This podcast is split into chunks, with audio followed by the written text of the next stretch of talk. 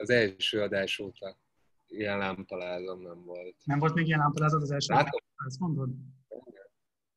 Hát akkor köszöntjük a kedves nézőket, szervusztok, köszöntünk mindenkit itt a Partizán Olvasóklubjában, ahol ugye David Foster Wallace Végtelen tréfa című kötetét olvastuk, mert feltétlenül, amikor már erre a pontra érünk, eddigre már az összes olvasótársunk olvasta a regényt, vagy hát a végére ért, hiszen ezen a héten az utolsó 40 oldal vagy 50 oldal volt kiadva.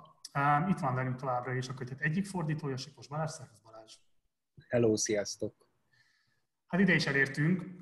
Rengeteg mindenről kell még beszélnünk, mielőtt egyáltalán belekezdenénk abba, hogy beszéljünk arról, amit legutoljára olvastunk, és akkor próbáljuk meg lekerekíteni azt az olvasási élményt, amit az elmúlt 4,5 hónapban voltunk, próbáltam kiszámolni, nem nagyon tudtam a végére jutni. A lényeg az, hogy karanténban kezdtük, picit a karanténba csúsztunk vissza, de ami a legfontosabb, hogy politikailag nagyon fontos karanténba csúsztunk bele, a foglalásba, ugyanis a Színház és Filmművészeti Egyetem hallgatói ezen a héten befoglalták az SFE központi épületét, innen is hatalmas elismerés nekik és minden bátorítás, iszonyatosan inspiráló az, amit csinálnak, ez a valódi politizálás, ez a foglalás, a termelő eszközök saját tulajdonba vétele, fordítson mindenki úgy, ahogy akarja, de a lényeg az, hogy a diákok mutatják most azt, ami nagyon hiányzott az elmúlt évek politizálásában Magyarországon, hogy hogyan lehet az ellenállást olyan új szintre helyezni, ami valóban érdekütközést jelent, valóban megmozdulást jelent, és azoknak az érdekeknek az artikulálását,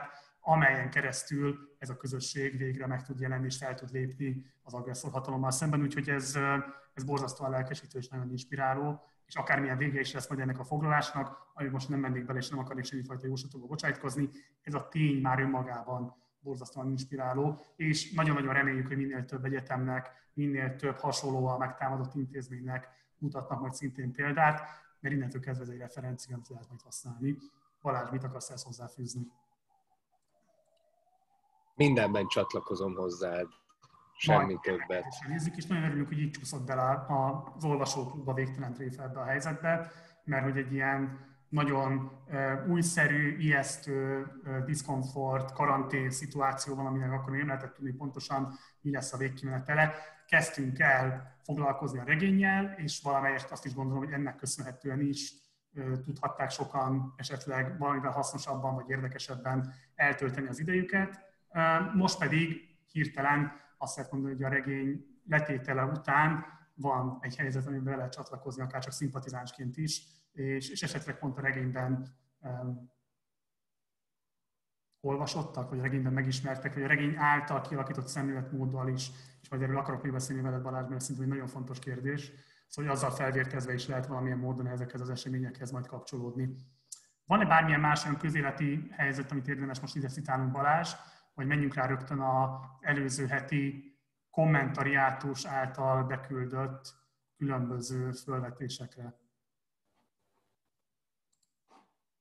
Én is bedobnék egy heti hírt.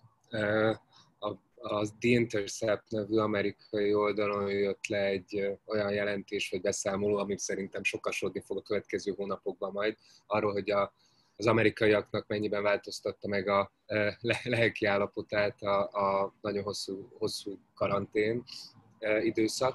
De nem csak ezt vizsgálta mindenféle nagyon sokkoló adatokat közlő grafikonok segítségével, hanem az egész elmúlt 5-6-10-15 évet, nagyjából a válságtól máig egészen rémisztő adatok derültek ki arról, hogy az amerikaiaknak hányad része fontolgatott komolyan öngyilkosságot az elmúlt fél évben, és hányan vallják magukat depressziósnak, és hányan vallják magukat függőnek, stb.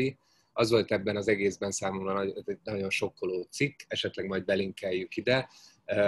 Eleve már az is nagyon sokkoló volt a számomra, hogy belegondoltam, hogy Magyarországon ilyen típusú fölmérés valószínűleg nem is nagyon fog készülni soha, tehát nem jöhetünk azzal tisztába, hogy mi magunk milyen állapotban vagyunk, csak abból tippelhetünk, hogyha másútt egy olyan affluens társadalomban, mint az amerikai, ilyen szorongásokat, meg félelmet, fájdalmat, depressziót generál ez a helyzet, akkor feltehetően itt is, ha nem rosszabbat.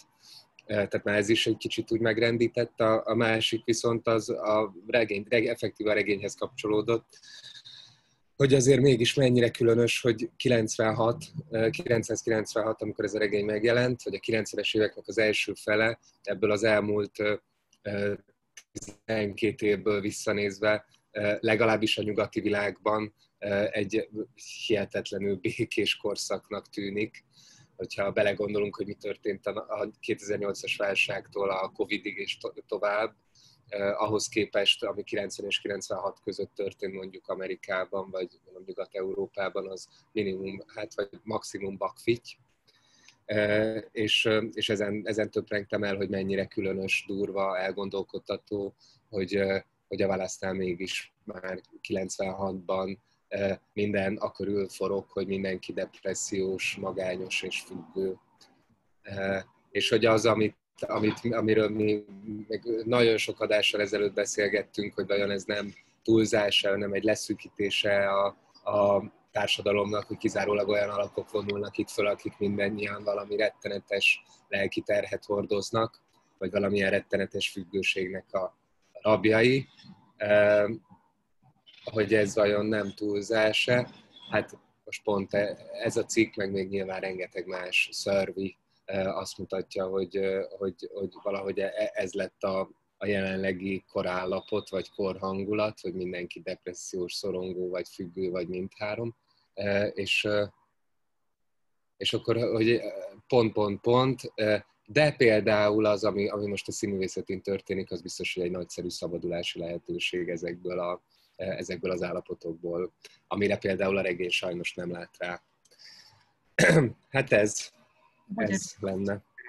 Egy biztos, hogy nem szabad túl hype-olni, de alulértékelni sem, ez rendkívül okos meglátás volt a részéről. Inkább csak azt akartam ide még befűzni, hogy miközben egyébként nem tudom igazából mit gondolok arról, amit mondtál, hogy mennyiben volt békés vagy békésebb ez az időszak, mint a korábbi. Az biztos, hogy a mostani időszak az még azonnal nyilván nagyon-nagyon torzító tükrön keresztül is, ami eljut hozzánk, akár még az Intercepten, akár még a Democracy-nál keresztül is, de hát azért ez egy brutális állapot, ami ott nagyvárosok tömegeiben zajlik jelenleg is.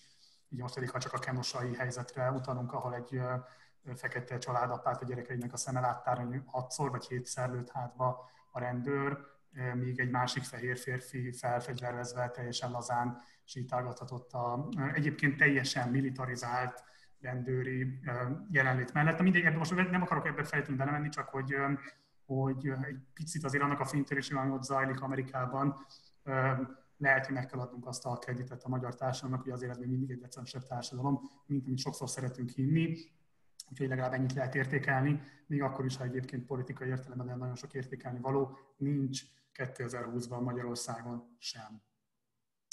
Balázs, mielőtt még rámennék a kommentekre, a kedves olvasótársaknak mondanám, hogy ígértük, hogy lesz egy közös olvasótalálkozó. Ezen nagyon hosszan gondolkodtunk, hogy ezt hogy lehetne a legbiztonságosabban megszervezni Covid szempontból, és arra jöttünk rá, hogy sajnos nem tudjuk ezt most offline összehozni, erre kizárólag online lesz most lehetőség, egyszerűen nem találtunk olyan setupot, amiben azt lehetett volna érezni, hogy anélkül, hogy ilyen nagyon elidegenítő legyen, és ilyen maszkokban, meg kesztyűbe öltözve, 1,5 méteres távolságot tartva beszélgetünk, ami valószínűleg nem egy különösebben, hogy mondjam én, intim, vagy nem eléggé bizalmi helyzet, tehát azt gondolom, hogy inkább rátesz még egy lapáttal azokra a görcsökre, amik általában úgyis bennünk vannak, amikor kell egy ilyen helyzetben olvasmányélményekről kitárulkozni. Tehát, hogy ezt most online fogjuk megtartani, mégpedig az a tervünk, hogy a 14-e héten, tehát nem a jövő héten, hanem a jövő hét utáni héten, viszont a jövő héten mindenképpen megmondjuk, hogy mikor lesz az időpontja, tehát időben lesztek róla értesítve, mindenkinek lesz lehetősége majd ebbe becsatlakozni, pontosan milyen formában, ezt elmondjuk a jövő héten. Tehát a közös olvasó találkozó is egyben lezárás, akkor azt mondja kiértékelés, de akkor azt mondja a tapasztalatok megosztása és közössé tétele, ez a 14. héten online fog majd megtörténni. Na, és akkor nézzük át a kommentariátus eheti termését. Elekes István írja, egy még cikket linkelt be, aminek az a címe, hogy bajban van az amerikai olajipar, úgyhogy kitalálták, hogy műanyagba fullasztanák Afrikát. Az a kommentje Elekes Istvánnak, hogy ugye milyen ismerős, márhogy ugye nyilván arra gondol, hogy a választán megismert hulladék nem is hasznosítási, hanem arrébb pakolási módszertan az tényleg valóságá válik, az a terve ugyanis az amerikai kormányzatnak, hogy a fölgyülemlő szemetet az konkrétan átdelegálják Afrika különböző országaiba, hogy ott ezt hasznosítsák, ahogyan majd bírják, tehát hogy ténylegesen valóságá válik az a disztópia, amit ott fölvázolt nekünk a válasz. Akkor Katona Judit kommentje. Bocs, ehhez egy dolog, hogy azt is tudjuk, hogy a Johnny Gentle-nek az volt a programja, hogy föllövi a szemetet a megbocsátó űrbűvösébe. Tudjuk, hogy ez is már folyamatban van. Ilyen jellegű szemétlerakást is az elmúlt másfél évtizedben az amerikaiak már bevetettek. Ja, igen.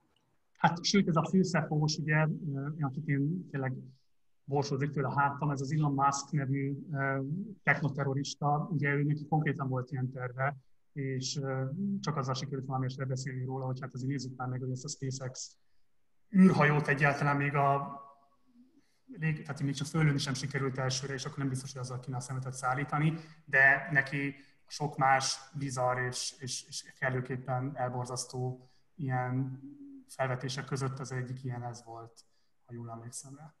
No, Katona Juditnek a kommentje, nem értem, hogy hogyan lehet a szórakoztatás egy olyan patron, vagyis pornófilm, mint a Cinkostárs. Nekem ez inkább öncélú szadizmusra hajazott, kb. Az utolsó oldalakat direkt lassan olvasom, hogy tovább tartsam, mint valami szer, és nem lettem válaszfüggő. Erre szerintem térjünk vissza, amikor tárgyaljuk a pontosan olvasott részt, de szerintem ez egy nagyon fontos felvetés a pornó használat, illetve a Cinkostárs szerepe vagy jelentősége ebben az utolsó szakaszban, ezt mindenképpen tárgyaljuk majd. Jó, akkor igen. Kovács Gergely írja, sziasztok, ezt az előző részhez írom, de ott annyi már a troll, hogy nincs nyomrom odaírni. Igen. Amit felolvas Balázs a 864. oldalról, hogy imbolygó köd, amin át egy kisbaba látja a kiságy fölé hajoló szülei arcát, és felsír, de úgy, hogy az egész melkasa belesajdul, és kéri a halált, hogy szabadítsa meg, és legyen az anyja. Szóval nekem a sajduló melkas az első lélegzetvédel fájdalmát idézi, ami miatt felsírnak a babák a születéskor, és ami tulajdonképpen a halál és az élet közötti kritikus pillanat. Valahogy nekem az jön le belőle, hogy itt Gately majdnem meghal, majdnem áttér a következő életbe azzal, hogy megkéri Joelt, legyen a gyilkosa és anyja, és erre mondja Joel, hogy várj. Szerintem ez remek. Szerintem ez egy klímafekvetés, abszolút. Tehát, hogy ne is emelem a satyómat. És szerintem egyébként erről fogunk most beszélni, majd még nyilván a Gately szál lezárása kapcsán. CK, szevasz, nagyon kedves olvasónk, vagy olvasótársunk pontosabban. A Twin Peaks párhuzam találó, sőt Lynch papa egyéb filmje is hemzsegnek a nem normális figuráktól, akik a maguk módján mégis normálisak, hiszen olyan traumákat szenvedtek el, melyek maximálisan megmagyarázzák a működésüket. Feri Professional. Ezt a szert hívják végtelen tréfának, mert ez valami halálra untató média sorozat, ami azt nézi, mikor unja meg már mindenki. Nice try. Többen megdicsérték az új frizurámat, köszönöm szépen. Többen jelezték, hogy a toka ügyben viszont visszafejlődés tapasztalható, ezt is tudomásul vettem.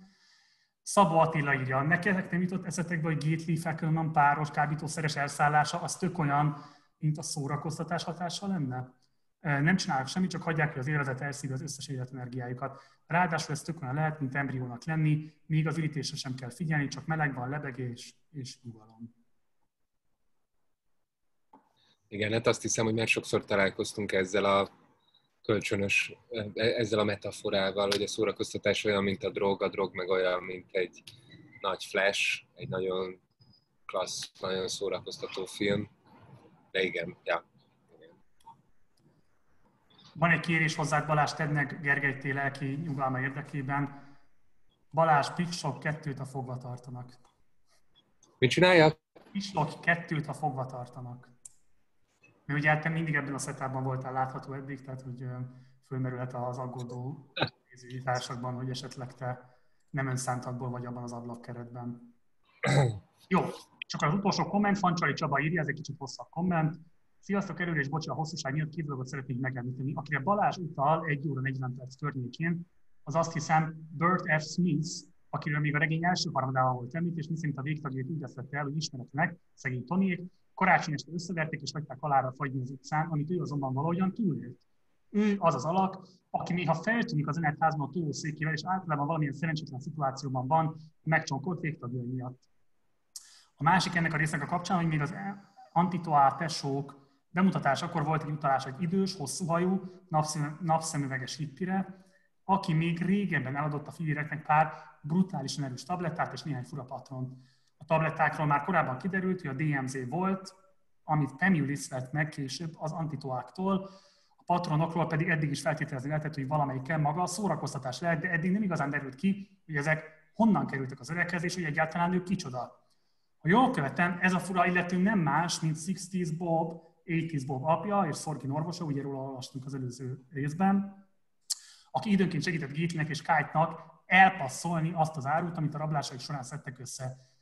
Tehát a patron, vagy patronok eredetileg Duplessis birtokában voltak, akitől Gately és Kite lopták el teljesen véletlenül az ominózus betörésük alkalmával. Aztán Kite továbbadta őket Sixties Bobnak, aki eladta az Antitoáknak, akitől végül az AFR szerezte meg, amikor átkutatták a boltukat. A kérdésem az lenne, hogy ez ténylegesen az a mesterpatron, amit az RSI és az EFR is addig keresett, vagy csak egy másolat?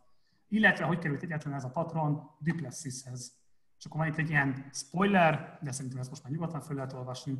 Feltételezem, ha valaki elküldte a patron Duplessisnek, az nem lehet más, mint Orén.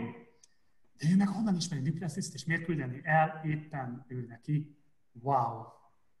Hol akarod kezdeni, Balázs, ennek a feldolgozását? Fantasztikus, minden majdnem teljesen stimmel. Annyi, hogy azt tudjuk a kerekesszékesektől, hogy ők effektíve a Kite-ot követték, a Gatelynek a társát, akivel együtt elrabolták a patront. Tehát a patront magát, azt nem ez a hippi vitte oda az Antitoál fivérekhez, hanem maga a Kite, és így rajta keresztül nyomozták ki az Antitoákat az AFR-esek. Az, hogy a DMZ-t a Sixties Bob vitte volna, az szerintem tök helytálló, simán lehet, nem tudom, ezt nem tudom megerősíteni. Lehet, hogy egyszerűen nem emlékszem, lehet, hogy soha nem is tudtam, vagy nem kötöttem ezt így össze, de nekem stimmel. Az, hogy az Orin küldözgeti a patronokat erre, arra, amarra, az szerintem nagyon is védhető értelmezői lépés, vagy értelmezői gondolat. Sok helyen alátámasztható a szövegben, bár maradéktalan választ nem kapunk rá.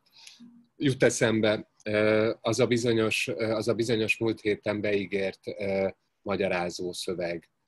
Az a másfél oldalas, nagyon tömör magyarázó szöveg, ami le lett fordítva, amit ezúton is köszönünk szépen az illető fordítónak. Tisztán már, és tényleg köszönjük neki, de egyébként meg kell jegyezni, többen mások is.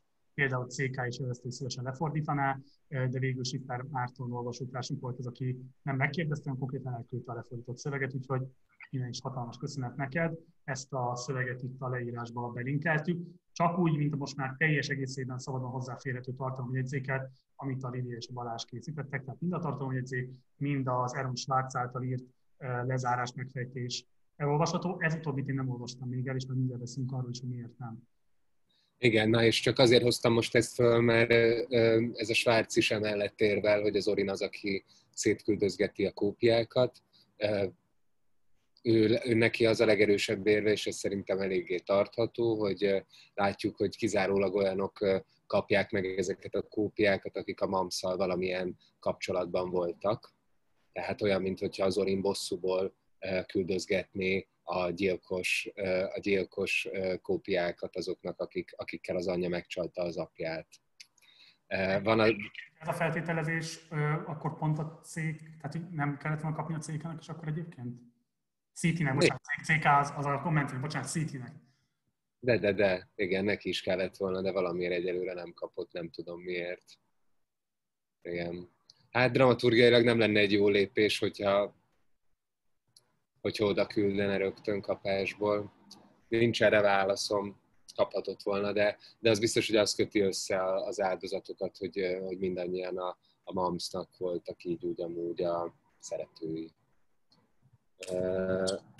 Oké. Az, hogy a Duplessisnek az Orin hogyan küldte volna el a kópiát, azt nem tudom. Azt viszont tudjuk most itt a most olvasott részből ugyancsak, hogy a Miss Luria P. És az AFR-nek a vezetője, akinek most, igen, Fortier Stúria P. itt az utolsó előtti fejezetben az Orint kínozza egy nagyon furcsa jelenetben, egy nagyon szürreális jelenetben, és az sejthető, hogy magát a kópiát szeretnék tőle megszerezni. Azért, mert az a kópia, ami az Antitoáknál volt, tehát az, amit a Duplessis-től ellopott a Kite, és amit a Kite eladott az Antitoáknak, ahol megtalálták az AFR-esek, az a kópia az nem másolható, ahogyan ez kiderült már egy korábban olvasott részből, tehát hiába, hogy az egy működő cucc, hogyha valakit leültetünk elé, akkor az zombivá változik, attól még azt a kópiát nem lehet, ennek a regénynek a világában nem lehet spontán szétsugározni egész Amerikában, mert olyan másolás védett. Ne firtassuk szerintem azt, hogy miért kell másolhatónak lennie valaminek ahhoz, hogy szét lehessen sugározni tévén. Itt ez a játékszabály, és ez a lényeg, hogy ez nem működő, az a patron, arra nem lehet, azt a patront erre nem lehet használni. Ezért megy le a Luria P. és a Fortier az Orinhoz, Arizonába. Oké, hát ez lenne a válasz erre. Jó, hát akkor Balázs, foglald össze, hogy hogyan zárul a végtelen történet. Ez ilyen iszonyatosan furcsa helyzet most azért, hát nagyon ilyen melankolikus nosztalgiát érzek, mint amikor az utolsó nap van a nyári szünet előtt a suliban, és ugye ezt mindig így felírom magamnak, hogy miket olvastunk, de most itt előtte nem tudtam megállni, és felírtam magamnak azt, hogy ne felejtsem el majd így bemondani, úgyhogy most nem is felejtem el, hanem bemondom. Azt írtam föl magamnak, hogy igazából csak arra lennék kíváncsi, hogy ti vagy önök hogyan olvasták ezt a végét, hogy mi maradt meg ebből. Tehát nem is az, hogy én elmondjam, hogy mik voltak itt az olvasott fejezetek, hanem ebből a legvégső zúzásból, ebből az 50 oldalas tripből kinek mi maradt meg első olvasásra, mert annyi minden történik, annyi patron robban be, hogy hát ember legyen a talpán, aki ennyi mindent észben tud tartani, vagy ennyi mindenre figyelni tud. Lehet, hogy nem is kell, lehet, hogy az a legjobb, hogyha csak így átömlik az emberen az egész információanyag, mint ahogyan a Helen ömlik át a fiatalkora. De van néhány ilyen, amit mindenkitől mindig megkérdeztem, akiről tudtam, hogy végigolvasta a regényt, úgyhogy most itt a kamerában is megkérdezem, és sajnos ti vagy önök nem fogtok tudni most itt válaszolni erre, de talán majd a közönség találkozón, vagy kommentben.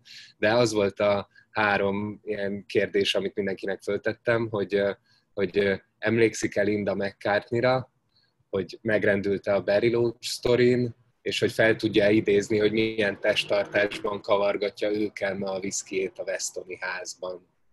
Ez a 3 dolog. Korában neki támaszkodva a párkánynak, és az ujjával kevergeti.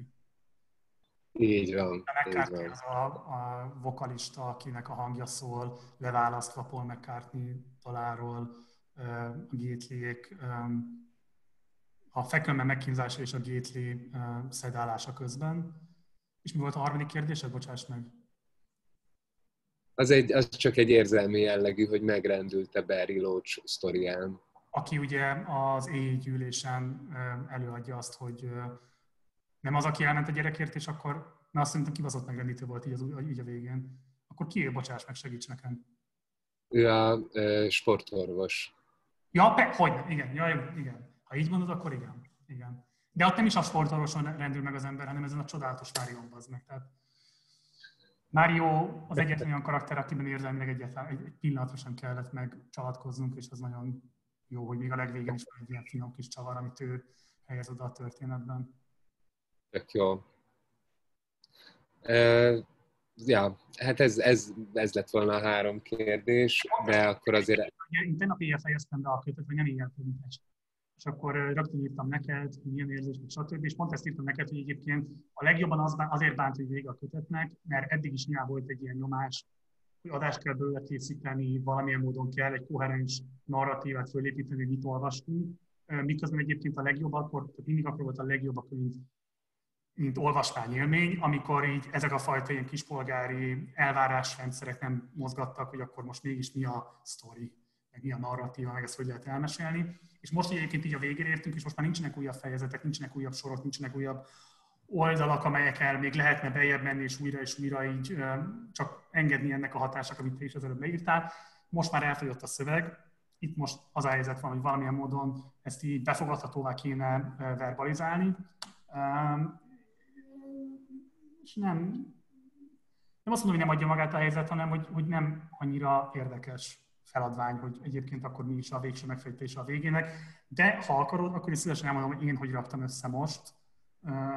És akkor figyelj, nem, Marci, engem, és ezt igazából én mindenki előtt nagyon szívesen vállalom, hogy ez a történetnek az összerakása, a szálaknak az összeillesztése, az engem annyira tényleg nem érdekel, nem azt foglalkoztat elsősorban, hanem ilyen apróságok foglalkoztatnak, hát kis apróságok és nagy apróságok, de az, hogy mi történik itt a Hellel, mi az, amit ő végig jár, és mi hova jut el. Szerintem erről beszélünk, ez itt a nagy kérdés. Jó, de akkor nem is húzom tovább ezzel az időt, és majd mindenképpen te vidd ezekkel kapcsolatban a szót, mert őszintén nagyon-nagyon érdekel, hogy neked mi jött le ezekből a szituációkból. Én azt gondolom, hogy ez a vége nem annyira nehezen követhető abból a szempontból, hogy így nem jönnek már be új karakterek, most már, de igazából bejön két új karakter, de nem hiszem, hogy az eddig megszerzett olvasási készségeinkkel igazán nehéz lenne ezeket a karaktereket dekódolni, vagy elhelyezni őket, vagy érteni, hogy miről beszélnek, akár ez a bizonyos Miki ott az AA pódiumon. Már nagyon sok ilyet láttunk, hasonló dolgokkal megtanultuk, hogy hogyan kell olvasni ezeket, hogy hogyan érdemes ezeket a részeket olvasni. Az pedig, hogy a Hell meg a Gately mit jár itt végig, már szintén egy nagyon 100 oldal óta épített folyamatsor. Tehát azt hiszem, hogy ilyenfajta primér értésbeli nehézséget nem támaszt a szöveg, sőt van néhány kimondottan szájbarágosnak tűnő, egyszerűnek tűnő rész, például ez a berilócsos, de akár maga a Miki sztori is, vagy a helyettes kerületi ügyésznek a látogatása a Pat Montesien-nél, most már elkezdtem sorolni, hogy miket olvastunk, hogy ezek a részek szerintem sokkal könnyebben adják magukat, valahogy sokkal barátságosabbak, vagy közvetlenebbül szólnak az olvasóhoz, mint esetleg néhány korábban olvasott szakasz, amelyek rejtélyesebbek, titokzatosabbak, esetleg olyan bizonyos szempontból agresszívebben érthetetlenek voltak.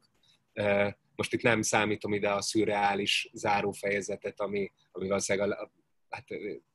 valószínűleg, vagy talán egészen biztosan a legbrutálisabb jelenet az egész regényben, de hogy az oda fölvezető jelenetek, és még beleértve ezt a Cinkosok című filmet is, amit a Hell megnéz azelőtt, hogy beütne nála valami nagyon komoly, nagyon súlyos, amiről mindjárt beszélni fogunk, hogy még ez a Cinkosok című film is, annak ellenére, hogy elég brutális részletességgel van elmesélve, hogy hogyan történik meg ez a nagyon szerencsétlen, nagyon tragikus közösülés ebben a filmben, hogy ennek ellenére még ez is egy ilyen viszonylag jól követhető valami, és az, ahogyan a Hell ezt az egész 15-20 oldalát végigmeséli, vagy ahogyan ott a Hell fejében végigéljük ezt a különös éjszakáját, amikor valószínűleg megváltozott az egész személyisége, hogy még ez is egy sokkal könnyebben, primér szinten könnyebben követhető valami, mint korábbi heles részek, ahol sokkal furábban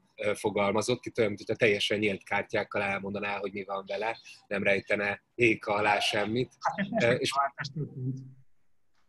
Tessék? Hát egy perspektívaváltás történt, tehát hogy ő beszél. Igen, ő beszél, és úgy beszél, ahogyan még sohasem beszélt. És olyasmiről beszél, amiről még sosem beszélt.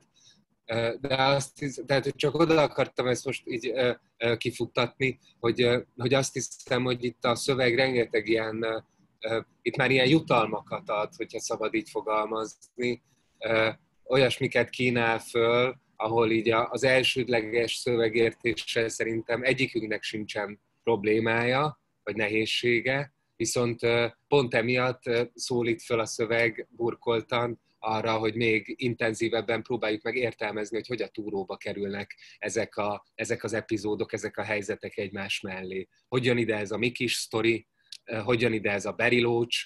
Most már elárulom, hogy amit annyiszor hivatkoztam, mint az én nagy élményem a 980. oldal környékén, amikor következik valami teljesen más, az ez a berilócs történet volt. Amikor én ezt fordítottam, hiába, hogy már olvastam előtte a regényt, természetesen nem emlékeztem rá, hogy van egy ilyen.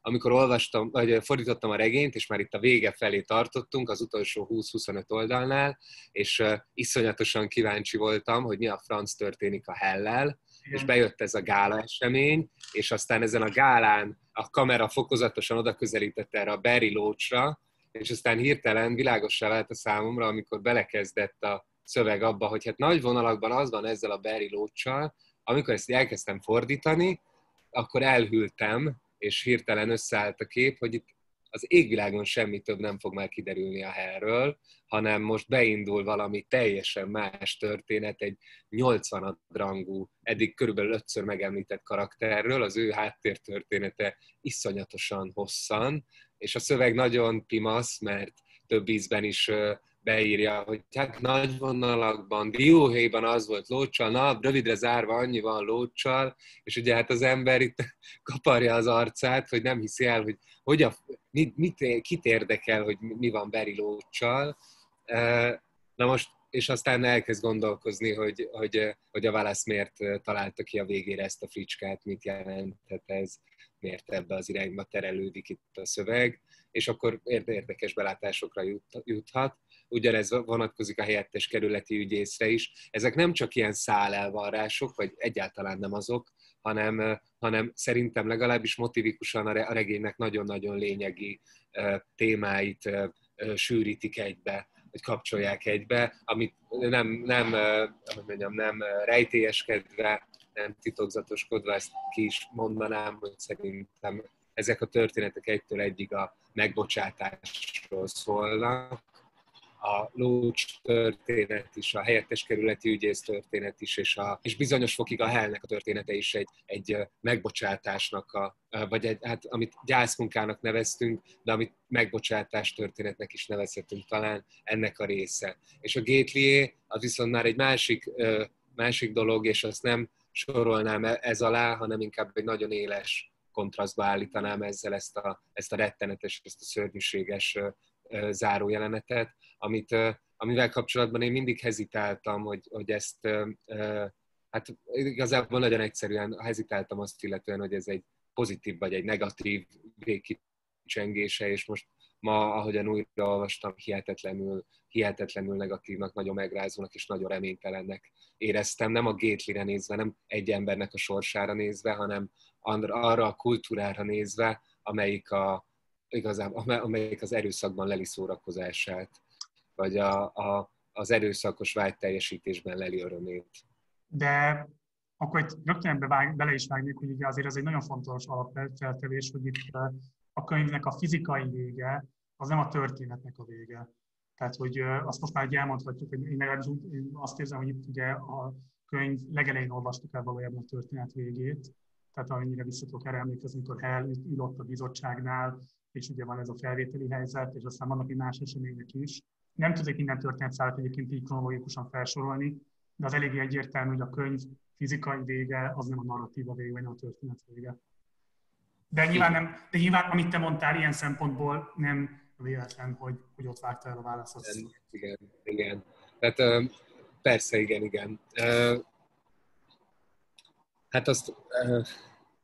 Igen, ennyi, bocsánat, csak kicsit elvesztettem a gondolatfonalamat, hogy persze, nem a Gatelyre nézve, azt hiszem, hogy az világosan kiolvasható a könyvből.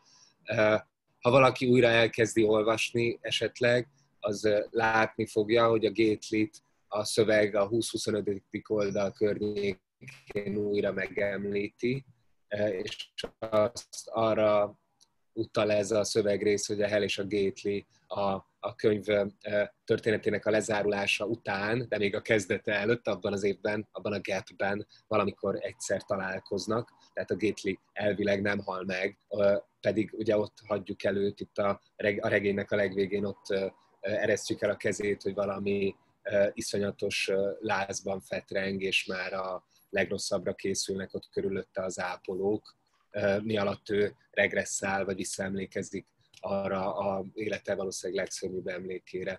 Mert mondom, hogy ilyen értelemben lehető legostobábban fogalmazva én a nyakamat tenném rá, hogy egy happy end-el zárul a dolog, még hogyha happy end nincs is megírva, mert a Gately és a Hell is túlélik ezt, de az a motivumháló, az a nagyon bonyolult tematikus vagy motivikus háló, amit ez az utolsó jelenet, ami szerintem már tényleg a David Lynch filmográfiáján kívül én nem is nagyon ismerek az amerikai kultúrából ennyire sűrűn szövött. Ezt a sajnos nem hallottam, Marci, megismételnéd? A technikai leállásért elnézést. Szóval azt akartam csak mondani, hogy hát ott igazából már a Lynch mellébe ülni a Kubrick is elég egyértelmű utalásokkal, tehát ott házasításra kerül a, nem tudom én, 20. század második félének két ilyen meghatározó angol-szász-amerikai. Az erőszakot egyébként nyilvánvalóan, vagy az erőszakkal való foglalatoskodás ügyében iskolateremtőnek számító, vagy annak az esztétikájának, vizuális ábrázolhatóságának, vagy az ezzel kapcsolatos dilemmákkal foglalkozó filmes mestereinek. De majd nyilván, hogyha odaérünk, akkor majd beszélünk erről. Fejezd be kérlek a gondolatot, Balázs. Tulajdonképpen ennyi lenne. Menjünk oda rá. Jó. Ez hát még nem arra, hanem a helyre, akkor, hogyha az oké. Menjünk akkor vissza egy picit korábbra, mint amit egyébként most olvastunk erre a hétre. Megmondom miért, egy picit én bamba voltam a legutóbbi alkalommal. Most részben egyébként újra is olvastam ezt az utolsó 100 oldalt, és akkor, szóval, hogy nem csaptam el ezt a kártyát, ezt egyébként le akartam, és most már a végén egészen mély meggyőződésemmé vált, hogy ezt a fantom dolgot, ezt tárgyaltuk több körben is, hogy akkor milyenek a fantomnak az igazolhatósága, és hát ugye egyébként nyilván a legelső pillanattól kezdve fölvetődik a gondolat, hogy hát ugye itt a Hamlet apja szellemének analógiájára ez a fantom, ez James Incandenza szelleme lenne, amire ugye hát a szöveg eléggé explicite utal is, és egyébként lehet, hogy ezt mondtad is, nem tudom, hogy én voltam, akkor csak figyelmet, hogy a 948. oldalon van ebben az egész ilyen visszaemlékezős, regresszálós stripben egy olyan élmény, amiben ugye találkozik a Hell-lel, a Gately az álmában vagy a tripjében, ahol egyértelmű válik, hogy ha az idegen szavaknak a megjelenése és használata az álmában nem lett volna eléggé indikatív, akkor ez aztán végképp egyébként azt kell, hogy mutassa nekünk, hogy itt valamilyen módon ez a fantom, ez megszállja a Gatelyt az én értelmezésem alapján, vagy legalábbis valamilyen módon az elméjébe injektálja azokat a képeket, amik keverednek a saját képeivel. És feltehetően ennek van valamilyen kapcsolódása a Hell egyes szám első személybe történő váltásának, amit ugye ő maga mond.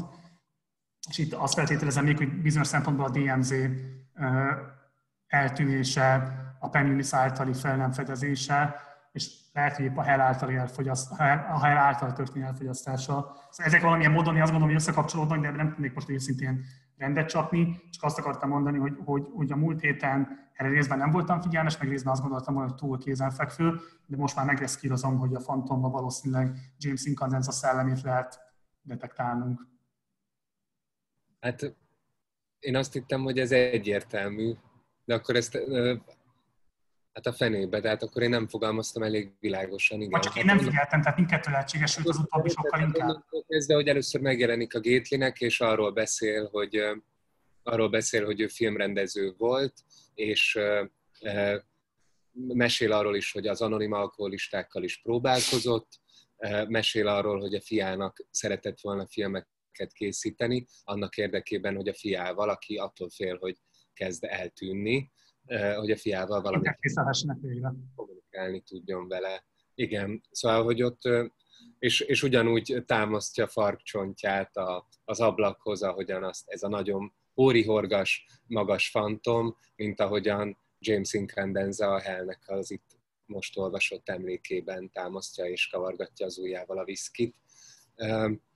Valóban, és igen, ezt a 948. oldali idézetet, ezt olvastam be az előző epizódnak a végén, és azoknak mondom, akik éreznek magukban erre erőt, hogyha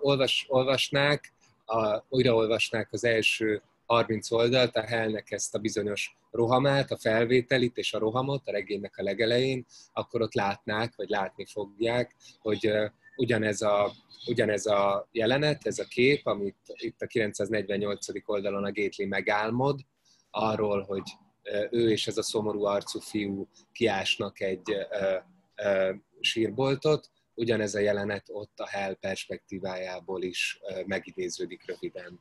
Ezt mindannyian, akik idáig követtek minket, valamikor áprilisban elolvasták már ezt a részt, ezt az epizódot, ezt a talán két mondatot a regény legelején. Többet mutattak is egyébként a kommentariátus tagjai közül. Igen, ez az arc a padlóban effektus maga, amikor elsiklunk fölötte, és csak utólag tudjuk meglátni, hogy mi volt ott. Ugye már beszéltünk erről, hogy valamelyest így működik ennek az egész regénynek az olvasása, ezért többek között ezért érdemes újraolvasni, mert rengeteg információ ki van rakva a szemünk elé, de mivel más információkat nem ismerünk, ezért képtelenek vagyunk detektálni azokat. Szóval igen, hát ez. És akkor itt azt is talán meg lehet ezt kírozni, hogy ezek a különböző tárgyak, ugye itt ebben a részben is majd olvasunk egy ágyról, ami konkrétan felcsavarozódik, hogy ezt akkor valaki vagy szándékosan elköveti, aki egyébként élőszereplő, vagy pedig itt a fantom, vagy a fantom által vezérelt esetleg valamelyik szereplő. Itt van még egy ilyen olvasati lehetőség. De mielőtt még ebbe belemenjünk, Trölcsről egy pillanatra beszéljünk, hogyan kitép egy részt Ortó arcából, amikor megpróbálja leszedni az ablakról, és csak azért akartam ezt idehozni, mert hogy ezt a olvasótársak nem tudhatják, én láttam ugye a Lilinek a vizsgafilmjét, ami jelenleg is készülés alatt áll, és nagyon várjuk, hogy elkészüljön és lehessen majd szélesebb körben is megtekinteni, de csak akartam jelezni, hogy nagyon szórakoztató volt látni azt, hogy ennek a regénynek a fordítása ilyen értelemben is megtermékenyítette az ő írói vagy filmrendezői fantáziáját, mert a Lili filmében is van egy hasonló helyzet, és hát vagy feltételeztem, hogy ennek esetleg lehet valamilyen fajta hatása, és ezt nagyon élvezett volt olvasni. Ez a 955. oldalon van ez a rész, ugye? És ez, akkor ezt rögtön ide is fűzöm, ez is legyen akkor kimondva, vagy idézzük föl, hogy az, hogy a stylist, mindenféle ilyen orthostyles, mindenféle ilyen természet fölötti izé-bizék birizgálják, ez már sok száz oldallal ezelőtt elkezdett épülni. Egész pontosan az Onantiáda filmvetítés fejezetében, amikor a Stiles lement a Lyle-hoz, a fitness guruhoz, és tanácsot kért tőle az ügyben, hogy mit tegyen az ember akkor, hogyha így a tárgyak elkezdenek furcsán viselkedni, körülötte átkerülnek A pontból B pontba, az ágya mozog, mindenféle ilyen furaságok esnek meg vele. A Lyle ad valami tanácsot neki, most azt a tanácsot adja egész pontosan, hogy a Stylesnak jobban meg kéne becsülnie a tárgyakat, és aztán x száz oldallal később a Styles ugye majdnem legyőzi a Helt a teniszpályán, szintén úgy éli meg a Styles ezt, mint hogyha ilyen természet fölötti erők, vagy valami szellem, vagy kísértet segített volna neki ebben, és aztán a Styles lesz az, aki ugyancsak valami szellemnek a közreműködésével akad fönt az ablakon, amit most a Marci fölidézett, vagy fölidéztél, és aztán ennek a Stylesnak ragadt fönt az ágya a plafonon ebben a most olvasott részben, és ezek mind-mind arra engednek következtetni, hogy az őkelme, az őkelme fantomja, az igenis megpróbál valamiképpen kapcsolatba kerülni a Hellel is, nem csak a Gatelyvel. Emlékszünk, hogy a Gatelyben megfogalmazódik az a gondolat, hogy de most miért ő rá szállt ez a fantom, mert nem a fiát, mert nem a fiának próbált megjelenni. És akkor ebből azt látjuk, hogy igenis megpróbál megjelenni a fiának ezen az ortósztályszon keresztül, csak valami miatt ez nem sikerült eddig. Bocsánat, hogyha evidenciát mondtam el, de lehet... Aztán én átvállaltam egy 5 perc ezelőtt, úgyhogy ne aggódj. Beszéljünk egy kört a Cosgrove-nek a rövid történetéről, már csak azért is, mert ugye ő KM-nek a vezető színésze volt, és amiatt érdekes szerintem itt egy pillanatra megemlíteni az ő személyét, pontosabban azt, hogy ő bekerül oda az akadémiára. Ugye kiderül az, hogy amikor ő KM felfedezi őt, akkor ezt az embert, aki egyébként egyedül él az anyjával és a macskáival, ő beköltözteti a tenisz akadémiára, ami ellen ugye a MAMS nem emel semmilyen kifogást, viszont kioktatja Orint és Máriót, hogy semmi esetre sem maradjanak egyedül Watt-tal egy szobában, ami valamilyen módon azt implikálja, hogy a Cosgrove az egy gyerekzaklató, pedofil volna, és ugye mindenféle kényenceket játszik a különböző filmjeiben magának az ő KM-nek. És ugye ez azért érdekes csak, mert ugye az egész pár száz oldal korábbi irodai leírás alapján ugye a MAMS volt az, aki tartotta ezt a preventív oktatást a kislányoknak, hogy hogyan kell felfedezniük az esetleges zaklatásokat, majd később őt magát látjuk ugye a John Wayne-nel egy ilyen liaison helyzetben, amiből kiderülhet az, hogy egyébként a John Wayne-nel neki egy eléggé jól kialakított viszonya van, szeretői viszonya, amit ugye a Pemulis megsejt és nagyon okosan használ úgy, hogy így teljesen véletlenszerűnek álcázva a saját mozgását, rajta kapja őket ezen a helyzeten, és ezzel gyakorlatilag egyébként bebiztosítsa a saját maga védettségét a MAMS-szal, illetve az intézménnyel szemben. Tehát hogy itt ez az egész a gyerekek szexualitása a felnőttekkel, és akkor az, hogy ebben a MAMS egyébként mennyiben tettestárs, mennyiben egyébként meg egy ilyen picit tehát a saját gyermekeit ettől védeni próbáló anyatigris. Ez szerintem egy ilyen nagyon szépen mutatja a pervertáltságát ennek az intézménynek, amiben ezek a kisgyerekek egyébként mindenféle képzéseket kapnak, és amin belül egyébként a MAMS elég pontosan tisztában van a különböző veszélyekkel. Lehet, hogy túl is reagálja azokat, lehet, hogy rávetíti a Cosgrove-re, de nem biztos. Lehet, hogy csak a saját bűntudatát próbálja így valamilyen módon esetleg ezen keresztül kezelni, de feltétlenül lehet, hogy van még ott egy olyan titok, amit most én nem biztos, hogy jól detektáltam a szövegből, de lehet, hogy te tudsz mondani még ehhez kapcsolatban valami, Balázs. Igen, a Cosgrove-ről, meg erről a filmről rögtön mondok pár dolgot, ami szerintem fontos ezeken kívül, de tök jó, amiket mondasz. Előtte nagyon gyorsan rekonstruálnám azt, hogy mi ez a szituáció, amiben elkezdi nézni, amiben felidézi a hell, hát amiben megnézik ezt a filmet, ezt a Cinkosok című filmet. Ugye ott hagytuk el a hellt, hogy padlón van, és mindenkit elhajt maga körülről, de most itt valahogyan vissza tud menni a saját szobájába, ahol ott találja a Máriót, az öccsét, és ezt a Kyle Cole nevű srácot, Máriónak egy haverját. Egyébként ő a Hellel egy idős, de hát tudjuk, hogy a Márió az meg idősebb a Hellnél, szóval, hogy ezek nem kisgyerekek, ők együtt nézik ezt a furcsa filmet. Kyle Cole egyébként, beolvasom az érdekesség kedvéért, 289. oldalon kapjuk róla a legszebb leírást. Nagyon szerettem is ezt a mondatot, és ide vág. Ez az a fejezet, amikor jön haza az ETA teniszcsapata Port Washingtonból, az ottani tornáról, és a buszon utaznak. Egy ilyen másfél-két-három oldalas kis fejezet. Ott olvassuk ezt. Mario K.D. Coyle mellett ült, aki fejben picit lassú, pláne fájdalmas vereségek után, és 200 klikken át kőpapíron lóztak, talán tovább is, egy szót se szólva, annyira lekötötte őket, hogy a másik alakválasztásainak a ritmusában valami szabályszerűséget fedezzenek fel, amiről végül megbeszélték, hogy lehetetlen. Na most ez a páros, itt a 955. oldalon újra föltűnik, Mario és Coyle, és tök érdekes, amiket a Coyle mond, ő a Stiles-nak a szobatársa egyébként, tehát így Mandinerből tapasztalja a fantomnak a ténykedéseit, és erről panaszkodik itt a fejezetnek a legelején a Hellnek, hogy mennyire nehéz a Stiles-szal most neki így együtt laknia. Ez már önmagában, tehát hogy ezen is lehetne még tűnődni, de most nem húznám ezzel az időt, hanem akkor gyorsan áttérnék erre a Mielőtt még gyorsan áttérnék erre a Cinkosok című filmre, még egy dolgot hadd emeljek ki, ez a hóvihar, amiről nem beszélünk eleget, de hogy itt van egy ilyen óriási, sosem látott, vagy nem tudom, 98 óta nem látott hóvihar.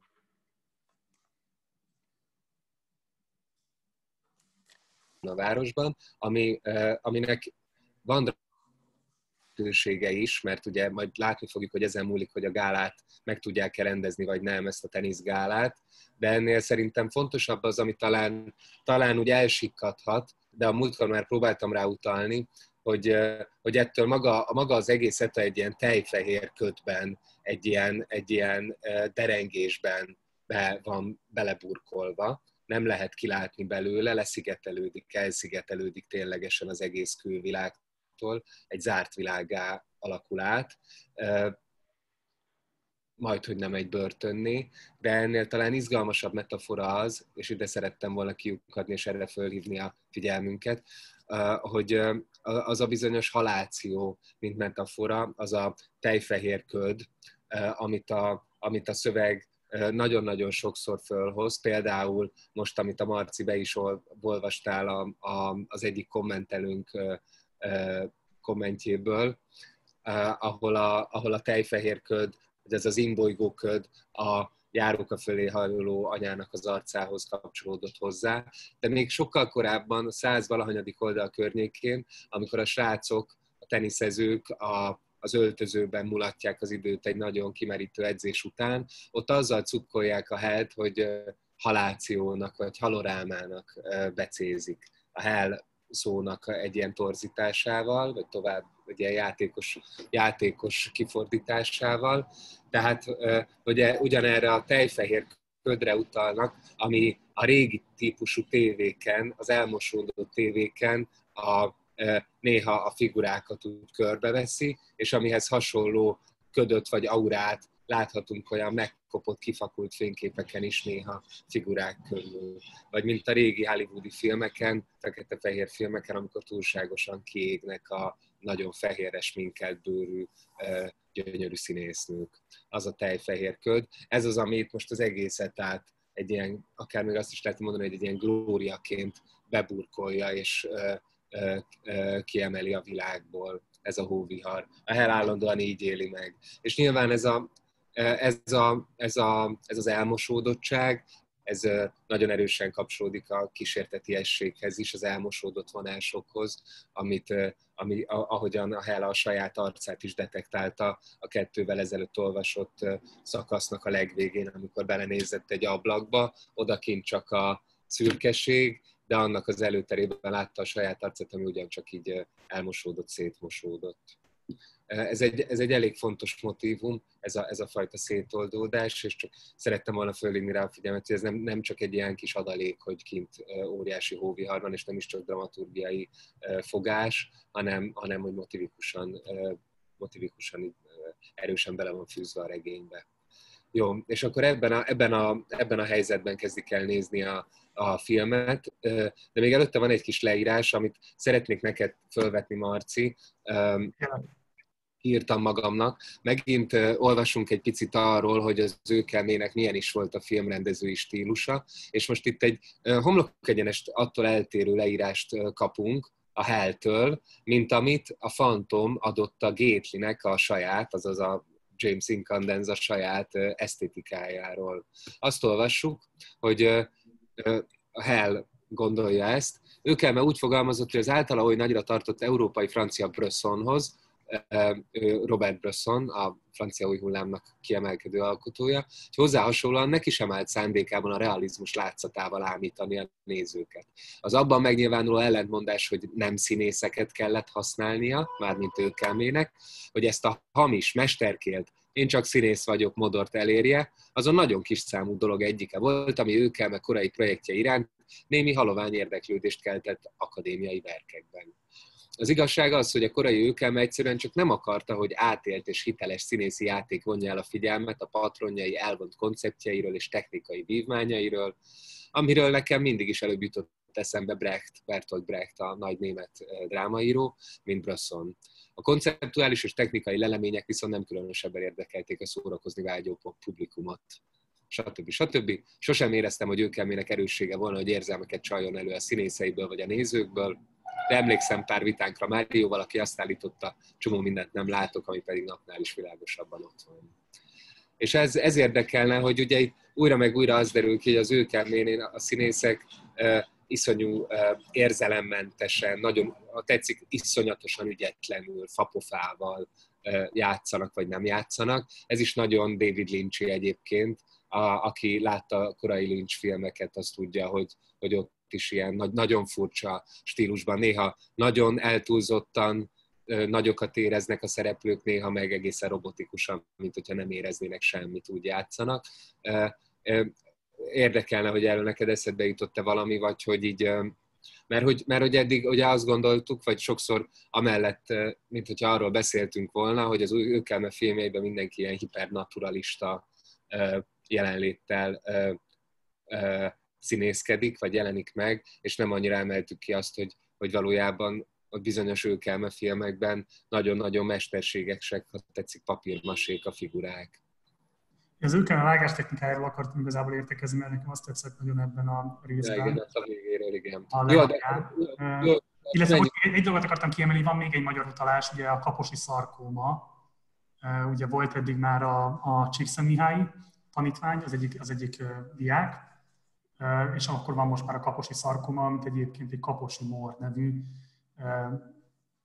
dermatológus, nem tudom, hogy akkoriban volt-e már ilyen elnevezés, de 1872-ben jegyzett le. Nem tudom egyébként, ezt csak azért akartam ide fölhozni nyilván, hogy ez főként a regény utolsó fejezetében, vagy az utolsó a gétlis részben lesz majd érdekes, de ugye ez a rengeteg farmakológiai megjegyzés, ami ott topzódik a lábjegyzetekben, és amik között nekem képtelenség volt bármilyen módon eligazodnom, hogy ezt a fordítás során hogy kezeltétek? Tehát itt ténylegesen utánéztetek ezeknek a hatóanyagoknak, gyógyszereknek, egyéb ilyen illegális szereknek, és mindegyikről enciklopédikusan elkezdtétek fölírni, hogy mi milyen hatóanyaggal és milyen hatásokat ér el. Tehát, hogy szenteltetek ennek bármilyen különösebb jelentőséget, vagy egy az egyben csak tükörfordítottátok? Tehát, hogy kezeltétek ezeket a olyan apró részleteket, amelyeknek egyébként az olvasás élmény szempontjából nehezen belátható a számomra milyen jelentősége, de biztos, hogy van neki, nem akarom ezt elvitatni, csak egyébként mondom, hogy számomra nem volt feltétlenül elsődleges,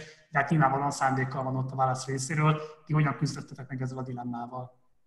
Hát ezt mindig meg kellett nézni, hogy ugyanaz-e a magyar, meg az amerikai gyógyszernek a neve, és hogyha nagyon különbözött, akkor elgondolkodni azon, hogy érdemes-e az európai vagy a magyar nevét használni, megnézni azt, hogy létezik-e egyáltalán, hogyha maga a gyógyszer az ugyanaz, akkor le van-e fordítva valahogy a neve, meg a hatóanyaga.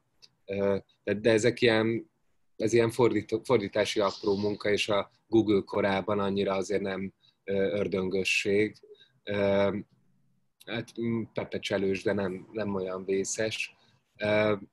Arról lehetne beszélni. Milyennek a jelentősége szerinted a válasz szempontjából ennek a farmakológiai akkurátusságnak? Igen.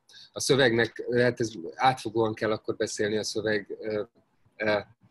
a szövegnek az önmagáról való fölfogásáról, tehát arról, hogy ez a szöveg, ez a regény, mit gondol arról, hogy mit kell tudnia egy szövegnek, mire kell képesnek lennie egy regényszövegnek, és azt gondolom, hogy itt a legfontosabb az az, hogy van egy olyan totalitás igénye, ami azzal jár, hogy mindent meg akar magyarázni, de ugyanúgy meg akar magyarázni mindenféle lelki betegséget, lelki nehézséget, viszonyoknak a komplexitását, mint ahogyan meg akar ő maga magyarázni minden a szövegen belül fölmerülő tárgyat, dolgot, abban az értelemben tárgyat, dolgot, mint ahogyan egy gyógyszer, egy tárgy vagy egy dolog, vagy egy film, egy tárgy vagy egy dolog, vagy egy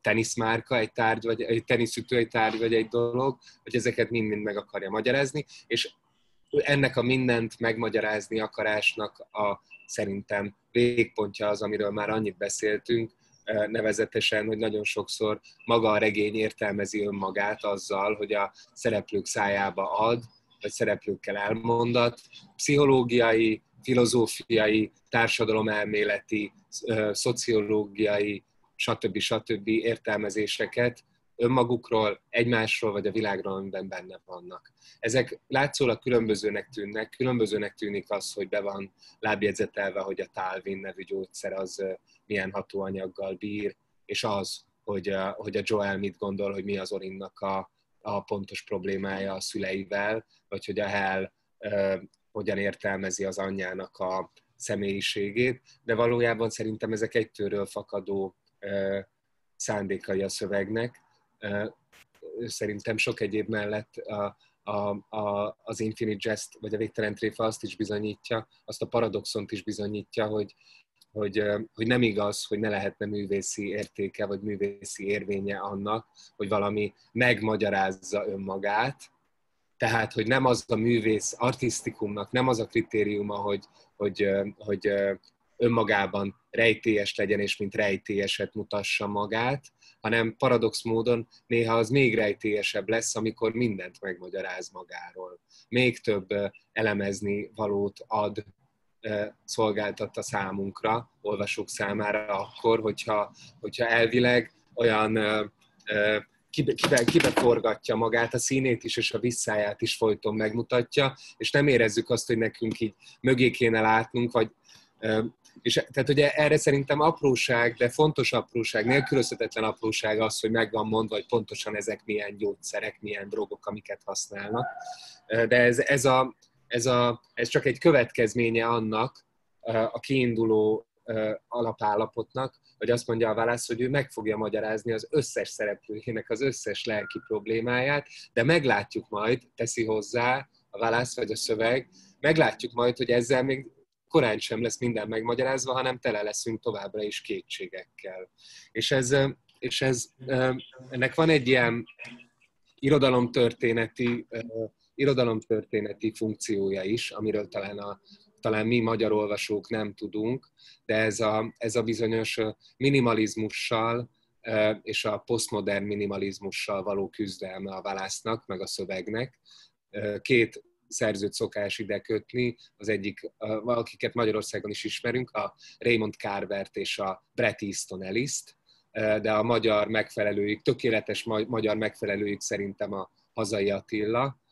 Ezek tök jó szerzők, nem, vagy hát mindenki döntse el maga, de annyi bizonyos, hogy a Wallace nagyon erősen ezeknek a szerzőknek az ellenében akart írni, tehát hogy ennek a minimalizmusnak az ellenében egyfajta maximalizmust csinálni, ugyanis ez a Carver, vagy a Bret Easton Ellis, vagy mondom magyarban a Hazai Attila, de egy kicsit a Garaczi László is hasonló típusú szövegeket írt így a 90-es években, akit érdekel, ajánlom, nagyszerű szerzők, de hogy ők mind-mind iszonyatosan minimálisra szabják a közölt információt, nagyon keveset árulnak el arról a világról, amelyben a történeteik játszódnak, vagy azokról a figurákról, amelyekkel a történetek megesnek, csak egyfajta felületet adnak, amitől iszonyatosan titokzatos lesz, hogy most valaki éppen miért csinálja azt, amit csinál, miért ugrott ki az ablakon, miért zárta magára az ajtót, miért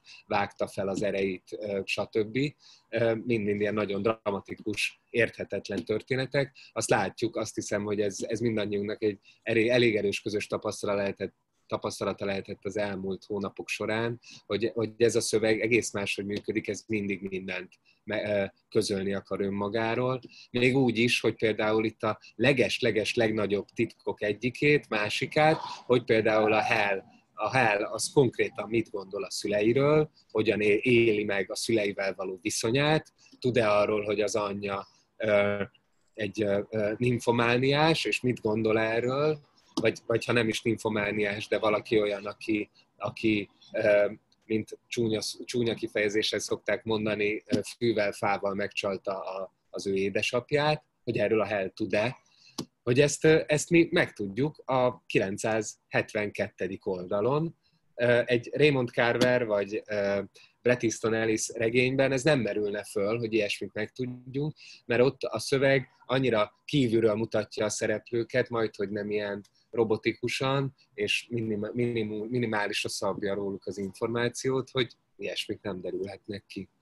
Ez lenne a válaszom nagyban, és még egyszer aláhúzom, szóval, hogy szerintem azért kell a gyógyszereket, meg minden egyebet belábjegyzetelni, mert mindent közvetíteni, tudatni akar a válasz, és azt megmutatni, hogy ezzel a tobzódással még semmi nem lesz megmagyarázva, hanem további újabb és újabb jeleket gyárthat az olvasó, jelentést gyárthat vagy sajtolhat ki még ezekből a gyógyszerekből is.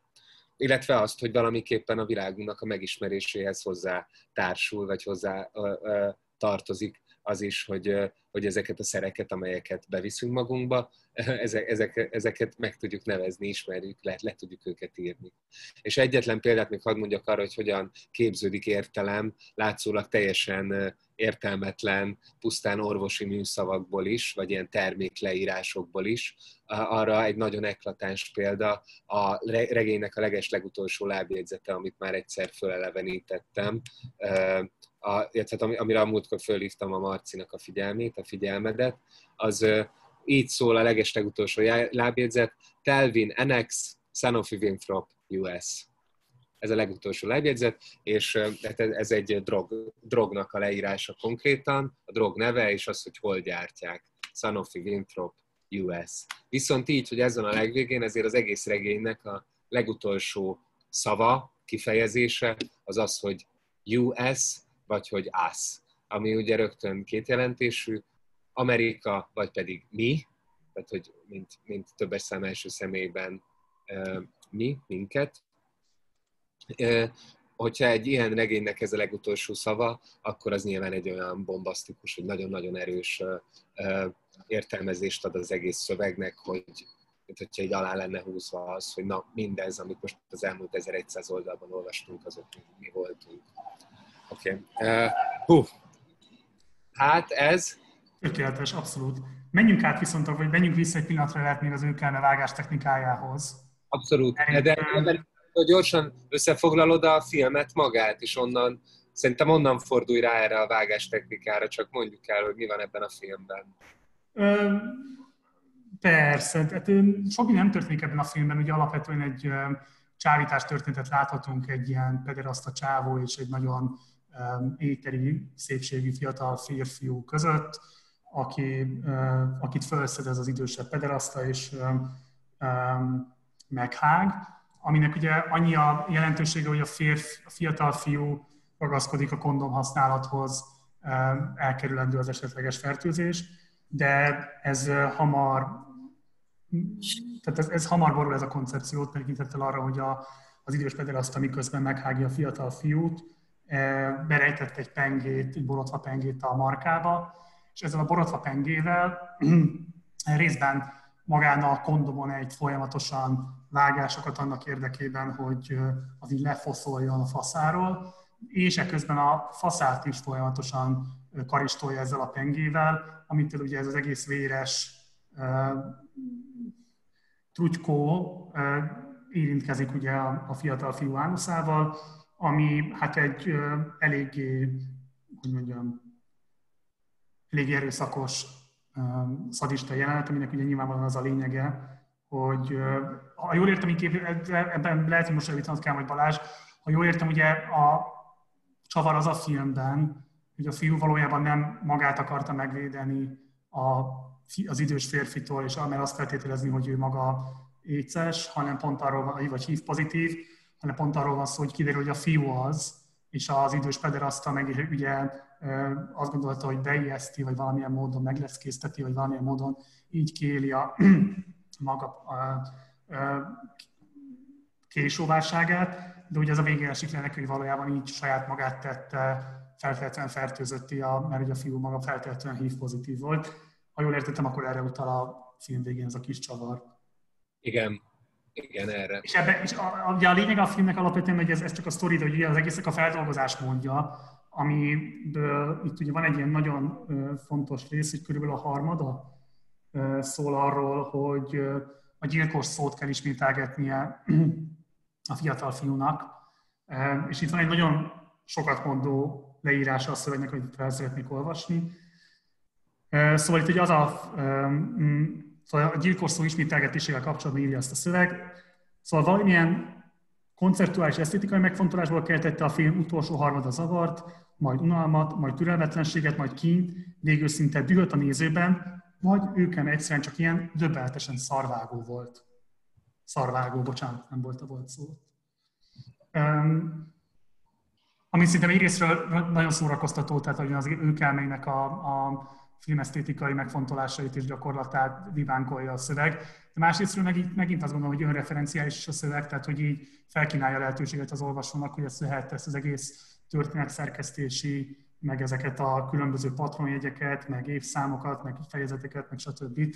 Rendkívül fineszesnek is tartani, vagy pedig lehet azt gondolni, hogy a válasz egyszerűen képtelen összeszerkeszteni egy kötetet úgy, hogy az olvasó számára befogadható legyen.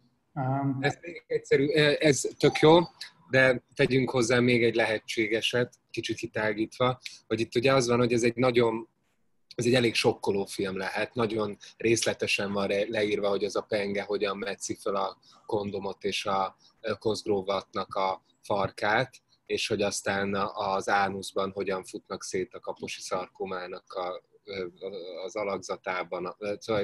Oké, hogy elég horrorisztikus és tényleg szinte pornófilmre, de nem pornófilm, ez nagyon fontos, hogy egy kommentelő pornófilmnek nevezte, de pont az a lényeg, hogy itt mindenki van belőle vonva, el van távolítva belőle az a smooth jazz zene, vagy azok a fajta olyan esztétizáló beállítás típusok, amiktől egy pornófilmben élvezetes nézni, ahogyan mások közösülnek, vagy élvezetes lehet, nem tudom, nézni, ahogyan mások közösülnek.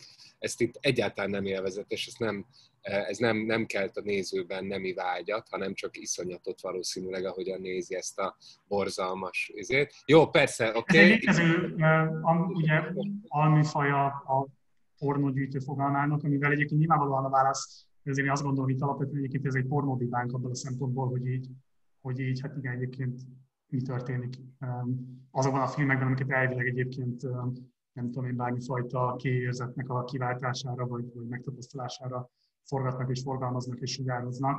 Ez ennek egy ilyen szélsőséges változatban elvég formája, és szerintem ebből a szempontból van valami. Tehát szerintem én ezt fel tudom fogni egy ilyen pornokritikának is, de bocsánat. De igen, pornokritikának én is, igen. De tehát az biztos, hogy inkább vált ki viszolgást a nézőből ez a Cinkosok című film, vagy akár megrendülést azzal, hogy a végén kiderül ez a nagy fordulat, hogy a gyerek meg akarta védeni az öreg pederasztát, és aztán azt ismételgeti, hogy gyilkos, amikor először, másodszor mondjál, hogy gyilkos, akkor a néző feltétlenül megrendül azon, hogy ez a gyerek magára mondja, hogy ő a gyilkos, akaratán kívül gyilkosa lett ennek az öreg embernek, akiben vágyat ébresztett. Na de amikor már 500-szor mondja el, hogy gyilkos, akkor már valószínűleg nem annyira vagyunk megrendülve. És arra mondtam, hogy egy picit kitágítva is nézhetjük ezt, hogy ráolvashatjuk ezt a válasz eljárására, hogy itt mégiscsak körülbelül 500-szor, vagy hogyha 500-szor nem is, de mondjuk 150-szer, 200-szor olvastunk olyan emberekről, akik függők, depressziósok, magányosok, szomorúak, ismétlődik, nagyon sokszor ismétlődnek ezek a roppant megrendítő, néha, hát az talán ennyire nem eltúlzottan megrendítő jelenetek, mint ebben a kisfilmben, vagy mint az Őrkelme legtöbb filmében, de eléggé olyan hát néha a gics határon egyensúlyozóan megrendítő jelenetek, vagy amik már egy kicsit olyan túlzottan és túlhajtottan és szörnyűségesek az egész regényen belül, úgy értem. És akkor itt talán, mintha azon lenne inkább elgondolkodva, hogy akár egy olyan regényen belül, ahol nagyon sok érzelmet szeretne kiváltani David Foster Wallace, és emiatt nagyon sok megrázó, megrendítő történetet pakol egymás mögé, amelyeket újra végig kell élnünk, újra rá kell hangolódnunk, megrendülnünk, mennünk tovább, újra megrendülni, újra, hogy ez az ismétlődés, ez vajon nem válik-e önkioltóvá, és nem rántjuk-e meg a vállunk a 80. századik szörnyű történetnél. Ez lehet az egyik kérdés, amifelől vizsgálhatjuk ezt az őkelme szarvágó, vagy sem dolgot. a másik pedig az, hogy egyáltalán maga a szórakoztatóipar is úgy működik, hogy az ember minden nap bekapcsolja a tévét, vagy letölti a sorozatát, vagy valaminek a nézésével üt el napi 3-4-5 órát, de nem csak egy dolgot néz meg, hanem megnéz 4-5-6-8-10 dolgot, meg elolvas 20-30 hírt hozzá, mindegyik azt harsogja gyilkos 500-szor naponta, akkor az egy kérdés lehet, hogy ez a fajta ismétlődés, ez vajon nem üríti-e ki teljességgel azt a szót, hogy gyilkos, vagy azt a szót, vagy azt az érzelmet, amit úgy nevezünk, hogy megrendülés. És akkor bocs, ide hadd idézzek a szövegből, mert ez lett volna a második, amit akartam volna hozni, hogy ugye itt az a kérdés egy tanulmányban, amit az University of California Irvine írt meg őkelme filmművészete kapcsán, vajon miért ilyen unalmas a csak otthoni szórakoztatás teleputerizált korában az esztétikailag ambíciózus filmek többsége? Igazán minden második ostoba, kommerszvacak, állatélvezetes. A tanulmány amellett, hogy a szerző makacsú hitte, hogy a hivatkozik-ige tárgyesetet vonz, az enigma többes száma pedig enigmi, az olvashatatlanságig körülményes volt. Ez csodálatos. Csodálatos. De egyébként tényleg, tehát igen, tehát, hogy az tényleg olyan érdekes. Most én egy olyan élethelyzetben voltam, hogy nagyon hosszú idő óta először néztem tévét, amin ugye kábel csatornák, tehát ez a földi sugárzású kereskedelmi csatornák műsora ment, és hogy tényleg egyébként olyan szörnyen könnyen lehet rá kapaszkodni arra a folyamra, amiben a reklám, híradó, sorozat, tök mindegy, anyám kínja, egyetlen egy ilyen folyamatként zúdul rád, és nagyon könnyen lehet addiktívvá válni ettől, és egy percig nem merül fel az unalom, vagy a... igen, tehát az unalom kérdése, mert hogy annyira próbál, nem tudom, inger gazdag lenni a dolog, tehát ilyen kifejezetten kicsit hasonló, nem tudom, a funkció, mint régen, amink a tűzhelynek lehetett, vagy a tűznek a házban, ami ott folyamatosan lobog, és akkor azt ott lehet bambulni órákon keresztül. És hogy tényleg miért van az, hogy egyébként bármi, ami egy picit is ebből a szempontból esztétikailag ambiciózus, de erről beszéltünk már több alkalommal is, az erőfeszítés önmagában miért válik unalmassá. Igen. És ugye erről is csak úgy lehet beszélni, hogy az ember olvashatatlanságig körülményessé teszi saját magát.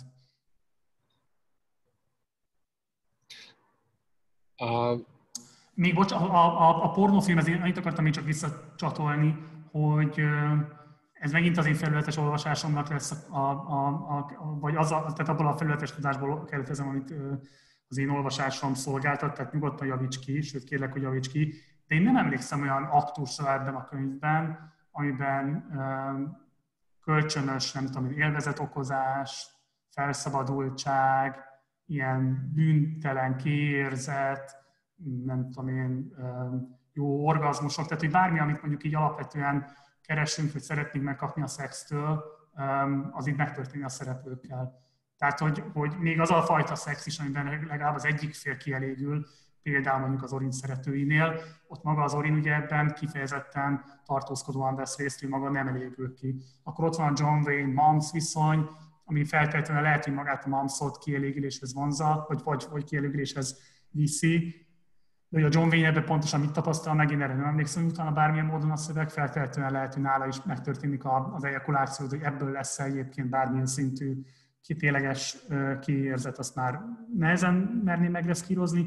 És igazából, hogyha tovább gondolom, sem emlékszem vissza olyan aktusra, ami ezeket az ismérveket, amit az előbb felsoroltam, akár csak megközelíteni vagy leírná. Tudod ezt bármivel cáfolni, vagy van ehhez bármilyen kiegészítésed, Balázs? Hihetetlen fontos, amit mondasz. Annyit hozzáteszek, hogy a John Wayne Mams aktust mi nem látjuk, őket mi nem látjuk szeretkezni, és itt azt látjuk, hogy a Hell hogyan képzeli el, hogy vajon ők hogyan szeretkeznek.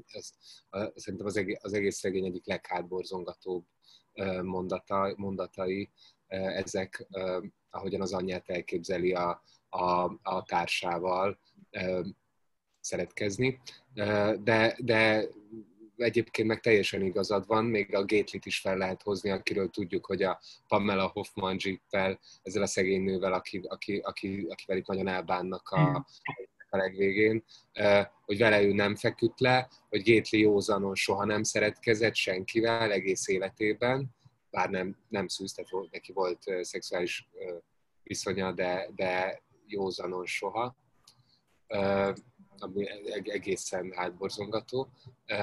És tudjuk azt is, hogy a Hell az egész szexualitást, hogy a Hell is, és az őkelme is teljesen igen eltartja magától. Az őkelme elég aszexuálisnak tűnik. Itt újra megerősíti a szöveg azt, hogy az őkelme és az Joel között soha nem történt semmi, hogy az Orin mondta ezt a Hellnek, hogy ő egész biztos benne, hogy soha nem feküdtek le egymással. És az őkelme az még aszexuálisabb, a Hell viszont valószínűleg nem ilyen egyszerűen aszexuális, hanem ott ez egy ilyen iszonyatosan súlyos gátlás, maga a szexualitás az ő számára. És azért is jó, hogy ezt fölhoztad most, de hát a szöveget követed, ez már itt a szövegnek az a rejtett mechanikája, amiről a legelején beszéltem, hogy ugyan könnyű olvasni itt ezt, amit a végén olvasunk, de azt, hogy pontosan miért így következnek egymásra, amik következnek, az már sokkal bonyolultabb, és arra nagyon-nagyon fontos, hogy elkezdjünk figyelni. Ez szerintem az első értelmezési lépés, hogy megpróbáljuk felfejteni, hogy miért így hogy kerül ide mondjuk ez a Cinkosok című film, és aztán ez hogyan vezet tovább minket a Hell belső tripjében. És akkor erre mondanék egy mondatot, hogy azért ez a film, ez ténylegesen a nagy föl...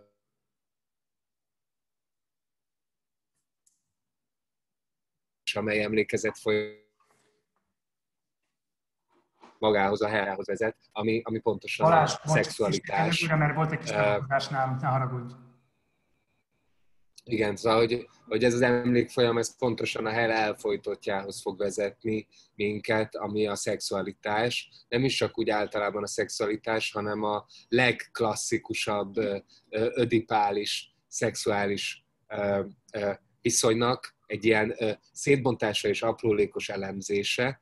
Ugye a leghagyományosabb ödipális szexuális viszony az ugye a saját szüleink aktusa, de itt meg van csavarva a dolog, vagy szét van bontva a dolog azzal, hogy a Hell egyrészt gondolkozik az őkelme szexualitáshoz való viszonyán, legfőképp azon, hogy lehetséges, hogy ez a nagyon komoly, nagyon konzervatív gondolkodású ember ilyen brutális szexfilmet készítsen, mint ez a Cinkosok. Talán a legfontosabb ezzel kapcsolatos megjegyzése a Hellnek az, hogy egyszerűen ő nem tudja elképzelni, hogy az apjának megfogadjon a fejében ennek a filmnek a gondolata, mert hogy ennyire távol áll tőle minden, ami szexualitás.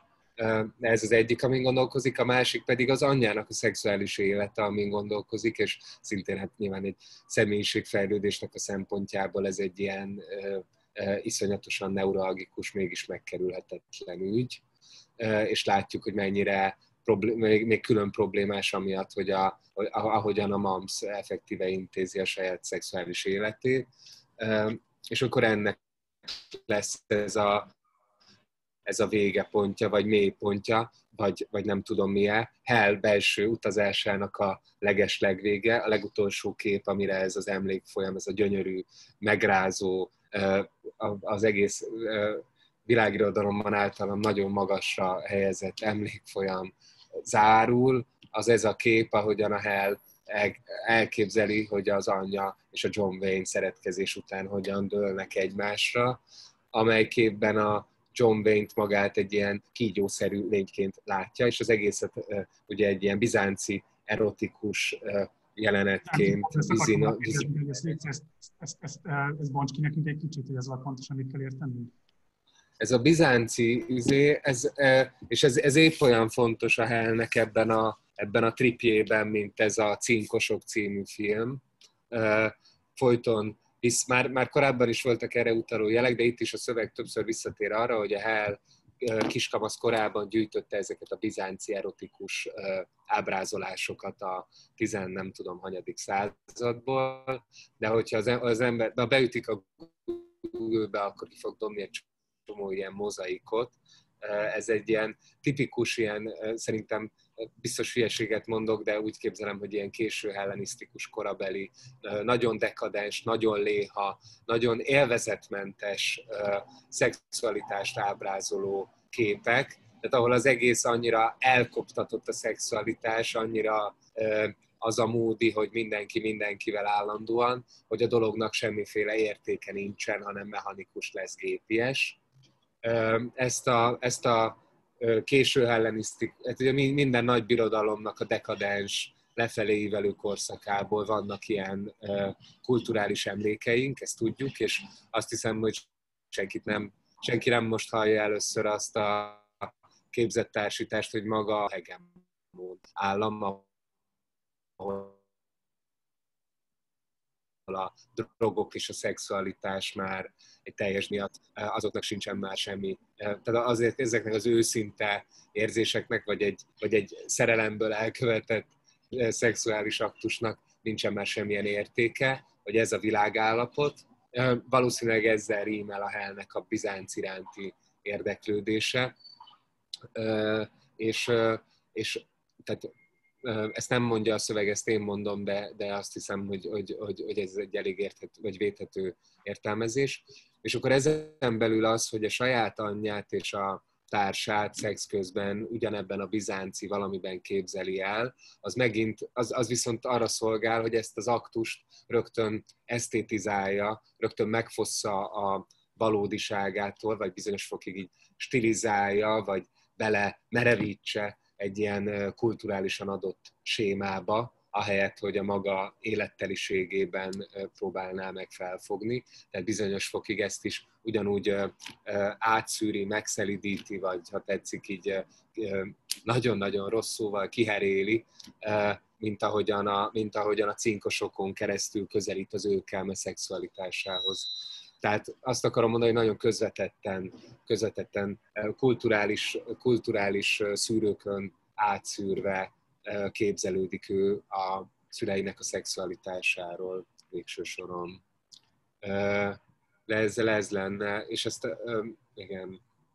Viszont van ez, ami viszont ide vezet, és amit mindenképpen szerettem volna még kiemelni, csak most már egy kicsit belegyorsítva a dolgokba, ez a bizonyos emlékfolyam, ez az emlékzuhatag, ami a Hellt itt konkrétan elönti, azután, hogy megtekintették ezt a filmet. Szerintem ez az egész könyvnek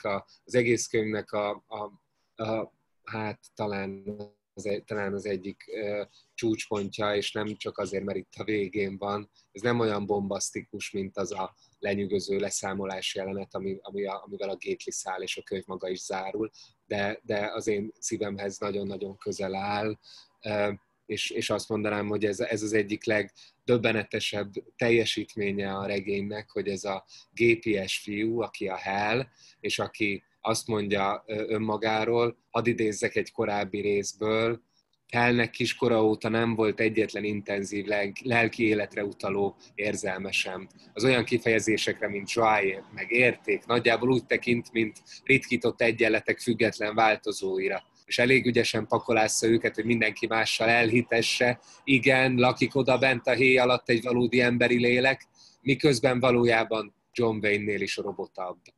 Ezt az anhedóniáról szóló, a depresszióról szóló résznél olvassuk, hogy a Hell, ez magáról gondolja csak egyes szám harmadik szemében, hogy ő neki nincsen semmi lelki élete, és azt nevezem a könyv egy mondnarci. Azt nevezem a könyv egyik óriási teljesítményének, ahogy itt hirtelen, úgy, ahogyan a Hellnek mindenféle külső életjelensége megszűnik, és már csak fekszik, és azt is megtudjuk róla, hogy föl akar állni, de már nem tud fölállni sem, már oldalra sem tud fordulni, hogy ne hanyatfekve előre fele hányjon, hanem oldalra maga mellé. Ebben az állapotban belül viszont olyan intenzív lelki élet és képzuhatag önti el, ami még sohasem, és olyan intenzitása lesz a szövegnek is, és olyan számomra nagyon-nagyon egyedi, hihetetlenül melankolikus, nagyon-nagyon szomorú, nosztalgikus érzelmi telítettsége, mint talán sehol máshol, pedig csak ilyen, mint hogyha megfakult fotókat mutogatna a szöveg a Hell gyerekkoráról, és konkrétan ezt is mondja, hogy a Westoni emlékeim mondja már az alatt, hogy jönnek ezek a westoni emlékek a gyerekkorából. Westonban éltek, egy külvárosban, a családjával. A westoni emlékeim élőképszerűek, inkább pillanatképek, mint mozgók. Egy furcsa, izolált emlék, nyári szúnyogra gomolyog a szomszéd, bozontos állatfejet formázó műkertészi sövénye fölött. Mindenhol fájdalmas tisztaság, néhány hurtámlás kapitányszék különféle gyümölcsfákból, szürreális kép egy párás fürdőszoba tükörből kiálló késről.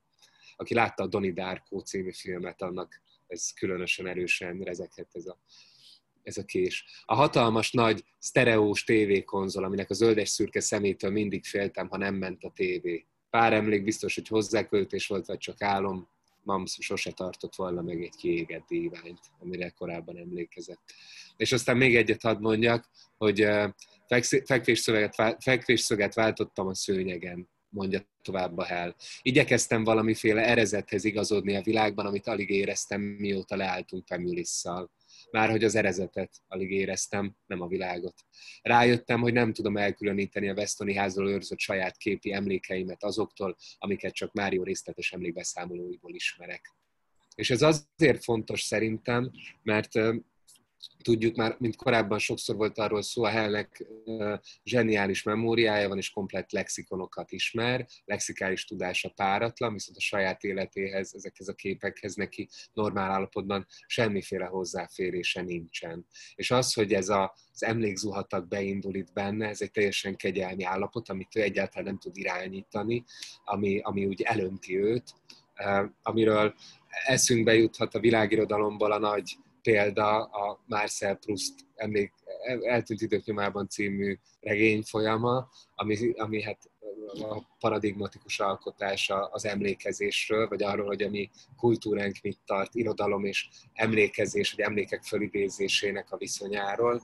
De azt látjuk, hogy itt ez teljesen más már természetesen, mint a Proustnál, ahol egy ilyen hétkötetes, monumentális építmény van abból emelve, hogy a főhős mik emlékezik vissza. Itt ehelyett csak ilyen iszonyan feldarabolt, pillanatképszerű, semmiféle koherens narratívává össze nem álló, tényleg zuhatagot kapunk, szétdarabolva, kép hátán. Ezek nem nagyon adnak ki semmilyen történetet, hanem csak úgy elöntenek bennünket. Nagyon különleges ez, és nekem és ez lesz az utolsó gondolatom, és utána nagyon szeretném odaadni neked a szót, Marci, csak ezt még szerettem volna megosztani, hogy nekem az a benyomásom, hogy itt a szöveg valami olyasmit mond, két dolgot mond, az egyik az, hogy valójában minden megőrződött ott a Hellben, minden megvan, az összes kép, vagy még több is annál, mint ami történt, mert hozzáadódik az is, amit elmeséltek neki. Csak ezeket akaratlagosan nem tudja előidézni, nem tud rájuk tudatosan visszaemlékezni, mert talán nincs is olyan, hogy így önmagában, hogy az emlékezés az nem egy cselekvés, az nem valamilyen, amit a saját elhatározásunkból, vagy szándékunkból bármikor meg tudunk tenni, hogy eldöntjük, hogy most visszaemlékezünk valamire, és akkor az megtörténik, hanem velünk történik az emlékezés, annak mi a szenvedő alanyai vagyunk, nem a cselekvői, és ezt mutatja meg itt egy ilyen nagyon-nagyon különleges állapotot, mutat meg egy kitartott állapotot a regény, ahol valóban fölébünk kerekedik mindaz, amit tudtunkon kívül megőriztünk a saját múltunkról. Illetve nem mi, hanem a Hell, de hát az irodalom, vagy hát egy ilyen különleges irodalmi szöveg szerintem mindannyiunkban olyan húrokat penget, amelyek segítségével ráismerünk arra, amikor velünk történik ilyesmi. Bocs, hogy egy picit hosszú volt, de ne a végén hozd ezt vissza, hogy az utolsó adásra. Tehát nem, nagyon fontos, amit mondtál, és el szeretnék kapcsolódni. Ugye itt a pornó és a Hell visszaemlékezésében van egy nagyon, ez szerintem az egyik legszebb ilyen emlék, ami a Hellből feltolul, hiszen itt az Orinról, illetve az őkelméről beszél. Ugye az a helyzet, hogy van ez a Zöld Ajtó című pornófilm, amit az Orinék megszereznek, és megkívánnak nézni, és ez őkelme fülébe jut, aki ugye ekkor még vezeti az etát, és hát elhívja az Orint egy ilyen beszélgetésre, és hát egy ilyen, tehát ugye ami eddig így az őkelméről nagyjából kirajzolódott bennünk, az az, hogy hát egy különösebben érzelmei kommunikálására nem túl alkalmas, különösebben nem fia iránt elkötelezett, vagy nagyon törődő, gondoskodó szülő lenne. Itt viszont egy ilyen tankönyvszerűen érett és nem tudom én, a gyerekeit felnőttként kezelő helyzetet állít elő, amiben is elmondja az Orinnak azt, hogy ő nem fogja megtiltani nekik, hogy megnézzék ezt a filmet, de sokkal jobban örülne annak, és ezért is volt ez a kérdésem, hogy itt a különböző szexuális aktusok kapcsán az a fajta, nem tudom én, kiérzet, meg beteljesülés, meg szeretetteljes együttlét, az hol jelenik meg? Hát itt jelenik meg, amit az őkelme betít az Orin elé, hogy ő jobban örülne annak, hogyha az első ilyen élményét azt nem ebből a pornófilmből szerezni, hanem megtartaná, és azokból az élményekből táplálkozna majd, amiket egy másik emberi lénnyel szerez, és nem pedig ezekből a hamis képekből, amiket egy ilyen film tartalmaz. És akkor itt van egy szövegrész, amit szeretnék felolvasni, mert nagyon szépen mutatja a viszonyát Haelnek az őkelmihez, Orinhoz, meg igazából azt a fajta érzelmi gazdagságát a Haelnek, amit a szöveg mindeddig tudatosan rejtve tartott előttünk, és ami csak amióta megtörtént ez a váltás, perspektívaváltás kezd el kivomlani előttünk, így szól a szövegrész. Szegény-szegény Orin elmondása szerint azt tartott olyan meghatónak, hogy őkelme feltételezte róla, hogy még szűz. Én viszont csak Orint sajnáltam, mert ennek elég nyilvánvalóan semmi köze nem volt ahhoz, amiről őkelme beszélni próbált, már annak kapcsán, hogy miért ne nézze meg a pornófilmet, és miért inkább majd az aktós, tényleges élményére hagyatkozzon. Soha nem hallottam, hogy őkelme bárkivel ehhez hasonló nyíltsággal beszélt volna valaha, és valamiért elszomorított, hogy ezt az alkalmat Orinra pazarolta. Nekem nem volt őkelmével egyetlen megközelítőleg ilyen nyílt vagy bizalmas beszélgetésem sem. A legbensőségesebb emlékem őkelméről az állkapcsa szúrósága és a nyakszaga, amikor vacsoránál elnyomott az állom és föl lefeküdni. Vékony nyaka volt, de jó meleg szaggal, ami bennem azóta valamiért összekötődött Stitt pipájának a szagával. Ez egy nagyon szép rész. Igen. Ez egy nagyon szép rész.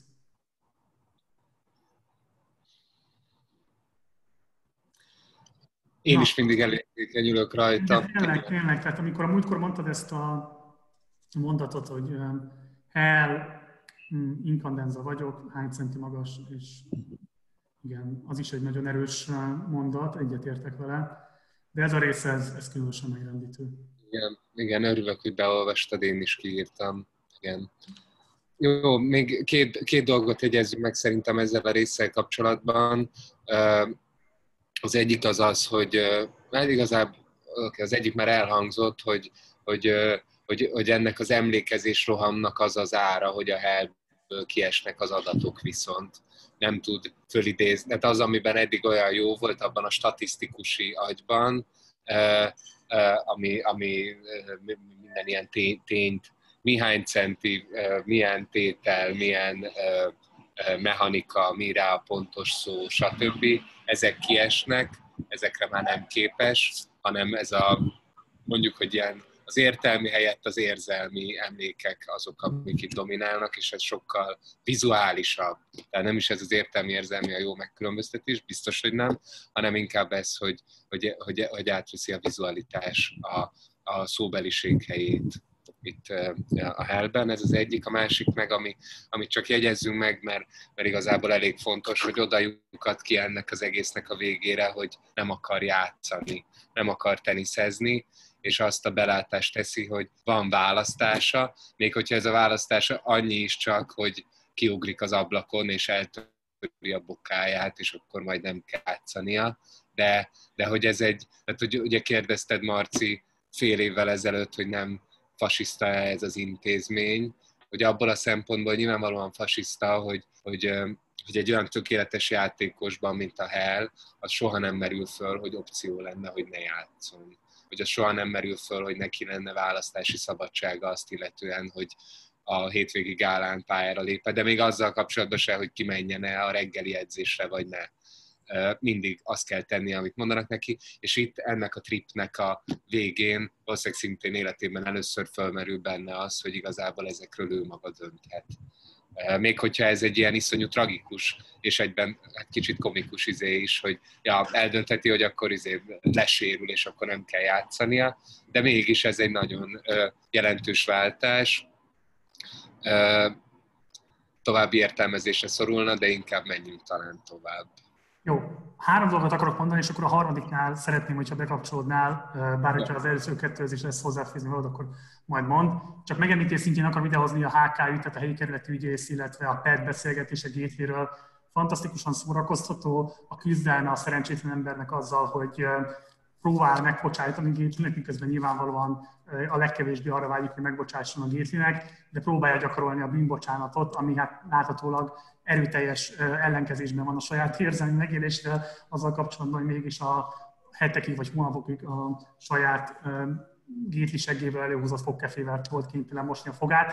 Amiben megtudjuk egyébként, hogy a felesége még ennél is jobban traumatizálódott, mert most már konkrétan olyan szinten szétvakarta az ománcot a fogazatáról, ami csak a ami egyébként hasonló, mint ami ugye a Hellnél volt az álmaiban, hogy szétporladnak a fogai, tehát itt megint ez a fogkérdés így érdekes volt. Ugye Pemulis eltűnt, ugye az utolsó mondatunk róla, hogy na pedig itt volt egy pillanatra, elnézést. Tehát itt Pemulis eltűnt, és az utolsó tudásunk róla, hogy kora reggel óta, amikor Anton Düsset állítólag látta a nyugati épület mögött a konténereknél úgymond ólálkodni, és elvileg szorongásos, depressziósnak tűnt, azóta senki sem látta Pemulis-t.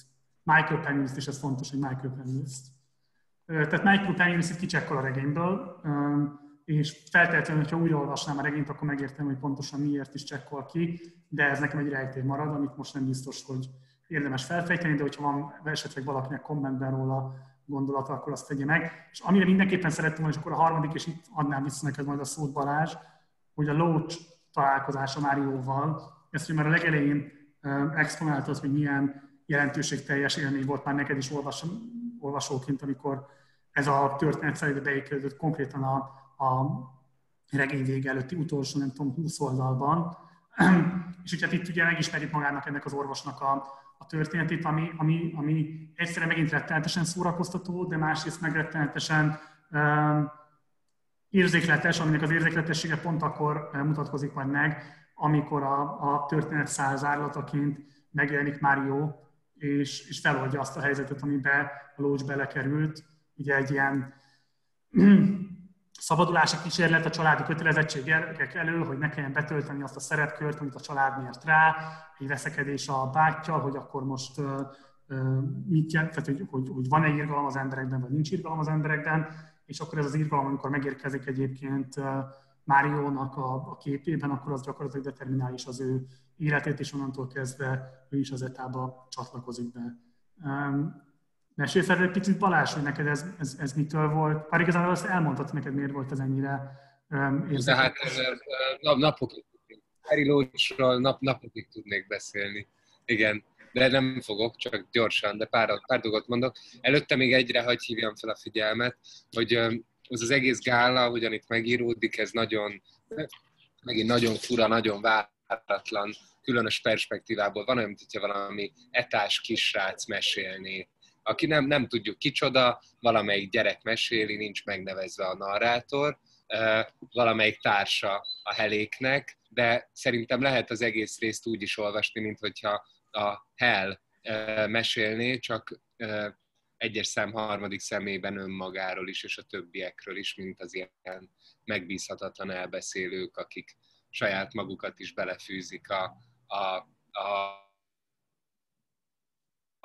az elbeszélésbe, tehát nem teszik nyilvánvalóvá, hogy az, aki ezt itt mondja, és az, akikről mondja, azok között konkrét átfedés van.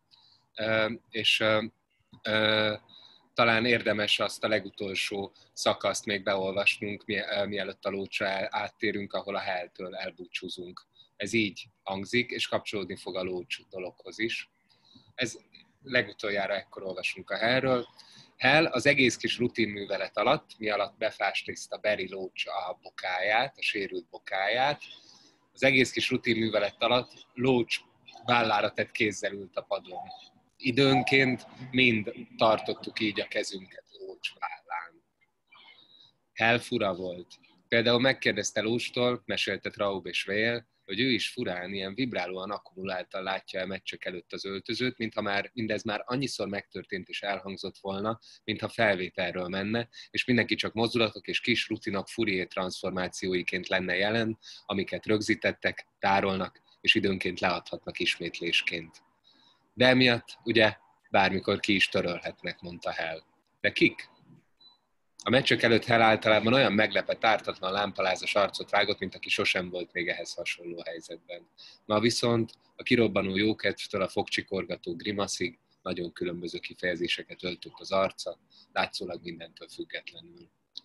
Oké, itt hagyjuk el a Hellt, tehát ez az állapot, amiben éjszaka is láttuk, ez nem magyaráz meg semmit, de szerettem volna kiemelni, és akkor igen, Barry Loachról, hát én azt gondolom, hogy ez egy ilyen nagyon mesterséges terelés, mert valójában kulcsfontosságú, amennyiben egy ilyen nem regényező, hanem vagy nem epikus, hanem rege-szerű stílusban összefűzi, összegerebézi azokat az alapmotívumokat, amik a Hellnek a történet szálán végig nagyon-nagyon fontosak voltak, az elhivatottságról, az önfeláldozásról, a megváltásról, a részvétről, a szeretetről, a másikra való ráhagyatkozásról, az önlemondásról, vagy akár a szerzetesi szegénység és erről a modern hivatástudat, ennek a kettőnek a viszonyáról, a hitről és a cinizmusról, és legfőképp pedig egymásnak a megérintéséről, a szó szerinti megérintéséről itt a történetben, mert ugye az a próbája Barry Loachnak, amit a fivére, az egykori jezsuita tanonc fivére, aki hirtelen cinikussá vált, ateistává, és elvesztette hitét az emberekben és az Istenben.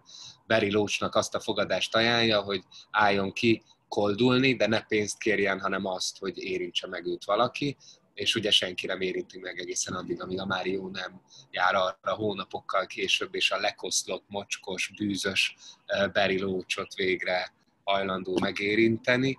Szóval hogy ez egymásnak a megérintése, ez nyilván nagyon metaforikus szinten az egész regényen végigvonul, hogy képesek vagyunk-e annyira figyelni a másikra, hogy kilépjünk önmagunkból, ne csak álgesztust tegyünk, vagy gesztust tegyünk, ne csak odavessünk egy kis alamizsnát azért cserébe, hogy ne kelljen megérinteni a bűzös koszlott koldust, hanem hogy tényleg rátegyük a saját kezünket, de hogy ez a fizikai kontaktus, még egyszer aláhúzom, ez metaforikusan is működik az egész regényben, és a Hellnek az egész szálán folyamatosan nagyon nagy erőkkel működik, mint egy kérdés, vagy mint egy állandó probléma. Azt hiszem egyébként, hogy így most beszélünk róla, hogy kapcsolódik magához a szexualitáshoz és a szexualitás hiányához.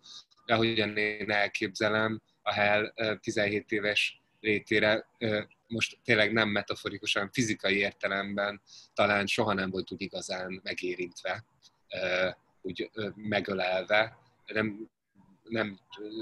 nem volt része szerelmes csókban, vagy olyan gyöngéd érintésben, amit itt a Mário adott a Barry Loachnak. Tehát talán a Mário részéről volt, nem tudom, de ő maga nem biztos, hogy ilyet tudott egy másik emberi lénynek adni a Hell. Szóval, hogy ilyen szempontból ez az egész Barry Loach dolog, és persze az nagyon fontos benne, hogy egy ilyen egy nagyon mulatságos vagy parodisztikus stílusban van a Karamazov testvérekre tett utalással. Ezt az aljas allúziót azért még megerősíti egy utoljára nekünk ez a szöveg. Igen. Még emlékszem, hogy a legelső adások egyikében valaki kérdezte, hogy a három srácról eszünkbe juthat-e a Karamazov, és akkor mondtam, hogy majd itt a végén. És akkor itt ezt kötném vissza, ilyen fontos, hogy a Hell az egész rutin művelet alatt tekeri be a lábát a Loach vállán tartja a kezét, és hogy azt mondja a szöveg, hogy valamikor időnként mindannyian tartottuk így a kezünket a Loachnak a vállán, hogy ez a ráhagyatkozás a másikra, ahogyan a Hell ráhagyatkozik az orvosára, hogy az betekerje pástival a lábát, ez szerintem nagyon, megint egy ilyen nagyon szép képi kiemelése ennek a regény egy újabb fontos témájának annak, hogy ahogyan... Tehát sokszor mondtam az elmúlt fél évben ezt, hogy a regényben vannak ilyen motívumok, meg témák, amik úgy előjönnek, és aztán nagyon sokszor, vagy általában azt hiszem, hogy nem is kezdek velük semmit, hanem csak így elmondom nektek, vagy önöknek, hogy ez van, és ez fontos, ez sokszor ismétlődik, és tök jogos, hogyha valakinek megfordult a fejében ezzel kapcsolatban, hogy na és akkor mi van, hogy van egy ilyen motívuma mondjuk a regénynek, hogy egymásra hagyatkoznak emberek, vagy hogy itt most mutat egy képet arról, hogy a Hell ráhagyatkozik arra a Barry Loachra, akit hónapokon át nem érintett meg senki korábban, és aztán jött a Mario, és megérintette, és ezzel feloldozta. Mert ugye az a Loach sztori vége, hogy miután a Mario megérintette őt, akkor a Loach megnyerte a bátyjával a fogadást, és abba hagyhatta a koldulást, és elkerülhetett végül az etára sportorvosnak, és megoldódott az élete, zárójel bezárva.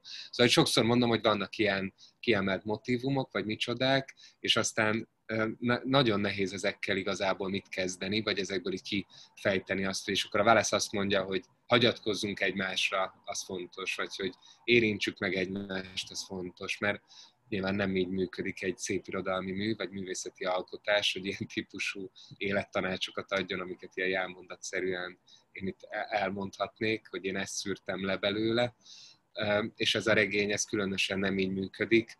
Biztos már mindannyiuknak, vagy mindannyiótoknak van nagyon sok gondolata arról, hogy hogyan, vagy akkor mégis hogyan működik, vagy mit ad nekünk ez a regény ezzel. Nekem például ez ügyben az az egyik megfejtésem, hogy azzal, hogy sok-sok ilyen képet, vagy helyzetet, élethelyzetet dolgoz ki, egyben szigetel el olyan élethelyzeteket, amelyek mindannyiunkkal megesnek, de amelyekre talán az életünk folyamán, amikor éljük, amikor éppen ráhagyatkozunk valakire, rárakjuk mondjuk a kezünket egy másik ember vállára, amíg ő befáslizza a lábunkat, vagy befűzi a cipőfűzőnket, vagy a franc tudja. Szóval hogy ezeket a helyzeteket, amikor éppen megéljük őket, akkor csak úgy átéljük, elsuhanunk mellettük, és nem lassítunk le, vagy nem reflektálunk arra, hogy ez mennyire töltött szimbolikusan egy ilyen kép. Ez a regény meg sok-sok ilyen motívummal, amiket mindig ilyen motívumoknak vagy témáknak neveztem, pont azt csinálja, hogy így elszigeteli, körbebástyázza, és módot ad az olvasás során arra, hogy ezekről egy picit elmeditáljunk, hogy egy kicsit úgy kimerevítsük, és talán a saját életünkben is fogékonyabbak legyünk ezekre egy-egy érintésre, vagy egy-egy érintésnek a jelentőségére. És van itt ez szerintem nagyon szép, és talán nem mindenkinek tűnik föl, hogy ez az érintés, hogyan a helt így hagyjuk el, hogy a Barry Loachra támaszkodik. Ez eszünkbe idézheti, ahogyan 300 oldallal ezelőtt, amikor az Ingersoll nevű srácot az eszkatonos fiaskó után kiengedték a kórházból, és visszajött vacsorázni az etára, akkor ott egy olyan képet szigetelt el a Wallace, hogy a hell térdelt az Ingersoll előtt, hogy ráírjon valamit az eltört kezére, de úgy térdelt előtt, mintha térdepelt volna alázatosan, vagy bocsánatot kérve az Ingersolltól. Az is egy ilyen kimerevített, különös kép volt, és valahogy az is, meg ez is tele van olyan kulturális vagy vallási allúziókkal, amikből módon nem tudok kibontani én semmiféle ilyen regulaszerű jelentést, tanácsot, jó tanácsot, fügeskönyvben való felirandó izét, de nagyon fontos szerintem a regénynek az olvasása szempontjából, hogy ezekre figyelni tudjunk, ahogyan így egymás mellé rendez ilyen képeket mondjuk a hellnek a történet szálán, ami mondom, még egyszer mondom, folyton a hitnek a lehetőségén, vagy a megváltás, megigazulásnak a lehetőségén, elhivatottságnak a lehetőségén töpreng.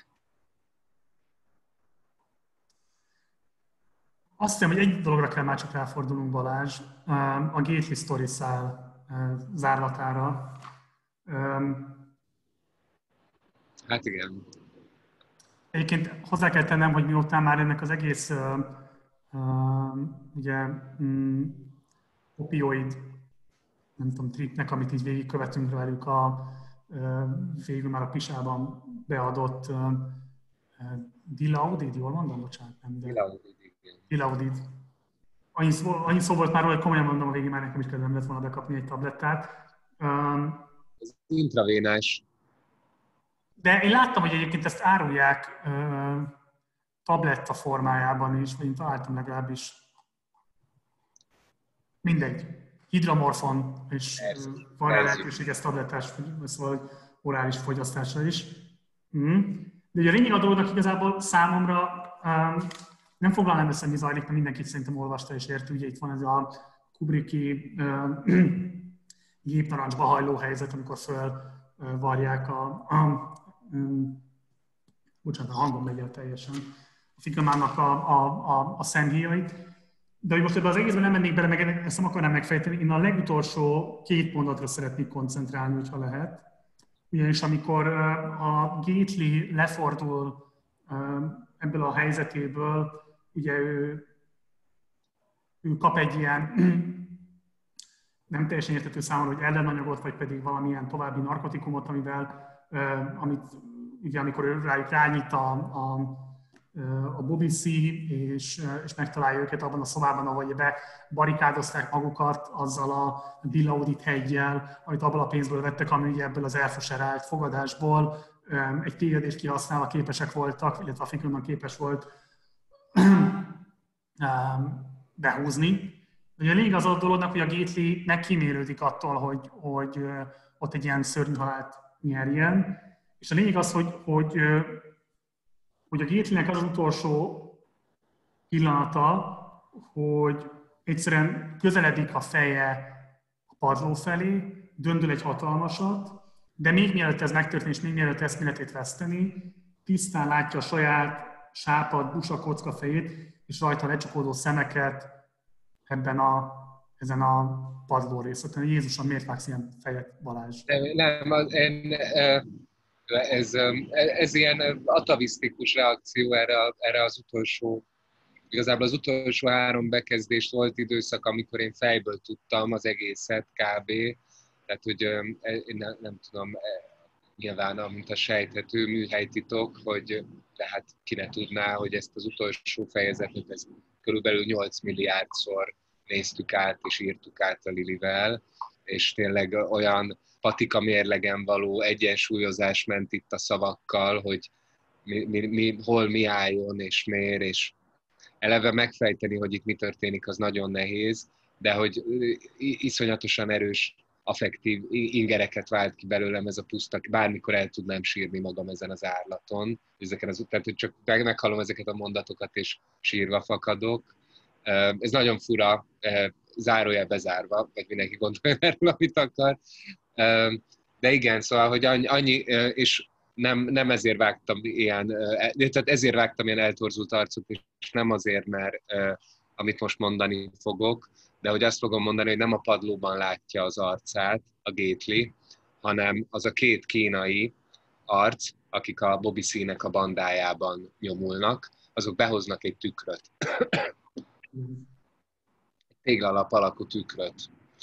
És emiatt, szóval, hogy igen, és akkor itt fölmerül a kérdés, hogy miért. Azon kívül, hogy lenyűgöző az árlat, és tényleg szerintem, oké. És itt szeretném mindenkiben fölidézni azt a jelenetet, amivel korábban nagyon sokat foglalkoztunk, amikor az Orin nézi saját magát a tépén. A Joel fölvette őt, ahogyan amerikai focizik, és ugye emlékszünk rá, az Orin folyton újra meg újra megnézi a patronokon azt, ahogyan ő saját maga óriásiakat rúg, és ezt nézi, ezt bámulja, és erre még merevedése is támad. Tehát ezt értelmeztük egy ilyen nagyon furcsa narcizmusként, voyeurizmus és narcizmus egyvelegeként hónapokkal ezelőtt, de emlékszünk arra is, hogy a Joel hogyan nézi ő nem saját magát nézi, de neki is nagyon sajátos ilyen tévénézői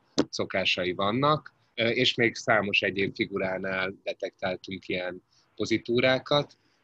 Na most itt ezek a jelenetek köszönnek valamiképpen vissza ezzel a nagyon bonyolult metaforával. Én azt nem tudom megmagyarázni, hogy pontosan miért hoznak be ezek a kínaiak egy tükröt, bár van egy sejtésem, mindjárt erről is, de az biztos, hogy ezzel létrejön egy olyan helyzet, hogy a Gately a teljes elaléltság állapotában, miután beadták neki ezt a szuperdrogot, mert egy újabb drogot kap, Marci, ez gyors válasz a kérdésedre, hogy egy ilyen nagyon ritka, a heroinnál is erősebb intravénás drogot kap a Gately, ezzel ütik ki teljesen, és ahogyan így ájul el, esik össze, ez maga a túl nagy öröm, az a túl nagy öröm, amiről a Joel is fantáziált akkor, amikor túllőtte magát öngyilkossági célzattal. Szóval a Gately megkapja a túl nagy örömöt azután, hogy szétdrogozta már magát, és esik össze, ott létrehoz a válasz egy ilyen képet, elszigetel egy ilyen képet, hogy miközben összeesik, még rögtön előtte az utolsó pillanatban a saját arcával, saját magával kelljen szembenéznie. Erre szolgál ez a behozott tükör, hogy fordul a szoba, és akkor önmagát látja. És ez a legutolsó, amit még éppen lát a kétli, és ezután pedig, most csak rekonstruálom, hogy mi ez az utolsó két mondat, ezután órák telnek el, nyilván elájult, és tudjuk egy korábbi szöveghelyről, ebben nem mennék bele, de tudjuk egy korábbi szöveghelyről, hogy ezután az történt, hogy őt így kirakták a tengerpartra ebbe a drog belövésbe, hanem így fogták a maga tehetetlen testét, és kihajították a tengerpartra, és ott ébred. De ez, hogy a tengerparton fekszik, maga a tengerpart, vagy a tenger hullámzása, tengerparti magány, ez is már így előleg készítve az elmúlt 150-200 oldalon motivikusan, azzal, ahogyan a Gatelynek a gyerekkori alapemlékét a szöveg olvasni engedte, ez a bizonyos kis víkendház a tengerparton, ahol az anyjával éltek, és amiről rémálmodott egy csomót az elmúlt 150-200 oldalon, hogy ez így berezonál, azt hiszem, az olvasóban, de ez egy másik helyzet, itt 24 évesen, vagy mennyi volt itt a Gately, 24 évesen ott riad ezután a szürreális büntető buli után, ott a tengerparton. Szóval, hogy ez a... Szóval, igen, hogy miért hozzák be a tükröt, hogy valószínűleg azért hozzák be a tükröt, mert a Fackelmannel, akinek felvarták a szemét, a Fackelmannel is valahogy végig akarják nézetni, szerintem ez az értelmezésen végig akarják nézetni a saját megkínzatását.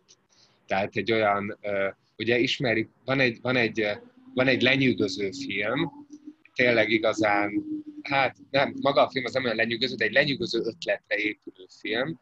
A Catherine Bigelow nevű rendezőnő készítette, őt a Zero Dark Thirty és a másik, a Bombák földjén rendezőjeként ismerjük, és rögtön mondom a filmnek a címét, bocsánat, nem néztem meg, milyen hülye vagyok. Az a címe, hogy hát ilyet.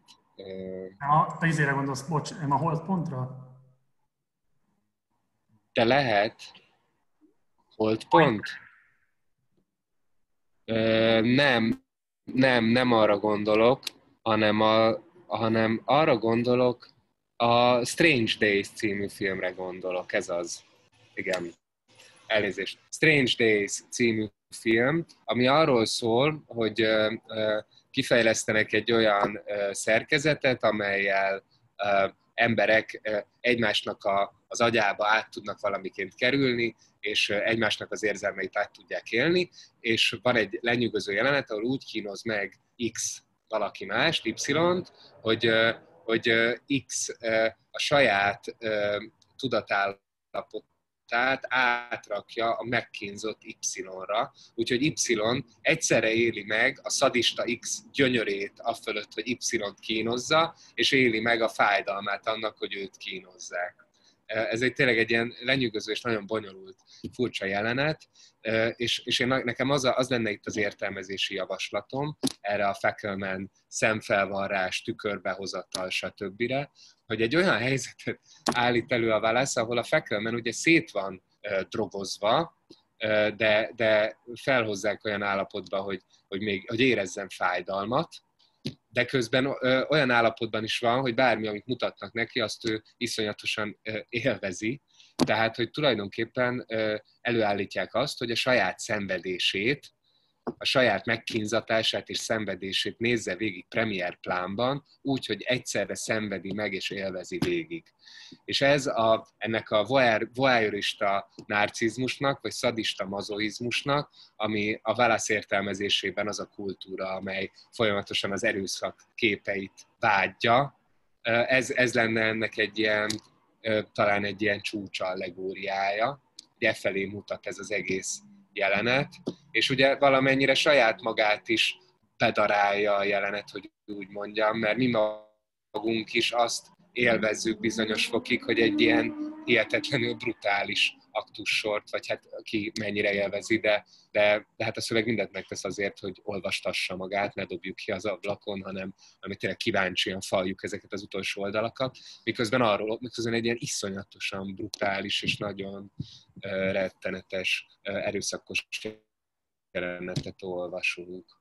Tehát az, hogy ugye nem véletlenül jelenik meg itt a legeslegutolsó oldalon a szadizmus, amit a Gately szadizmusnak ejtett mindig is, kifejezés, hogy ez a szadista, mazoista dolog, erőszak és vágynak ez a nagyon különös összefonódása, ami szerintem az egész regény diagnózisában itt a kultúránk problémának a veleje, az allegorizálódik itt abban, ahogyan ezzel a szerencsétlen Fackelmannel elbánnak, és ennek egy ilyen enyhébbik verzióját kapja meg a Gately, akit külön nem kínoznak meg, hanem csak a saját elaléló arcával kell még legutoljára szembenéznie. Tehát én ebbe az irányba kezdeném el ezt elemezni, de nyilvánvaló, hogy itt ezt a legutolsó fejezetet csak nagyon-nagyon lassan, türelmesen az egész korábbiakat figyelembe, összes korábbiakat figyelembe véve lehet megpróbálni felfejteni. Ami még talán itt kiemelendő, de közben Marci nyugodtan szóljál hozzá, hogyha... Szóval, hogy ami itt még nagyon fontos, vagy amit fontos szem előtt tartanunk, hogy mégiscsak ez volt a Gatelynek a legmélyén. Tehát amit mindig így utalgattam, hogy van valami, ami felé tart a Gately, van egy ilyen igazi elfojtott jelenet, a nagy elfojtás, a nagy bűntudat, a nagy szégyenérzet, az ez a helyzet, és ebben, hogyha szét akarjuk szálazni, mert ezt nem mondja ki a szöveg explicite, csak felkínálja értelmezésre, de hogyha szét akarjuk szálazni, akkor szerintem valami olyasmire jutunk, hogy a gépakat, hogy itt ő tehetetlenné vált, tehetetlen résztvevőjévé, sőt, és ez a legdurvább, vagy még rosszabb, a drog miatt egy élvező résztvevő vált annak, hogy a kollégáját, társát, barátját ezek a pánkok itt így megkínozták, és valószínűleg meggyilkolták.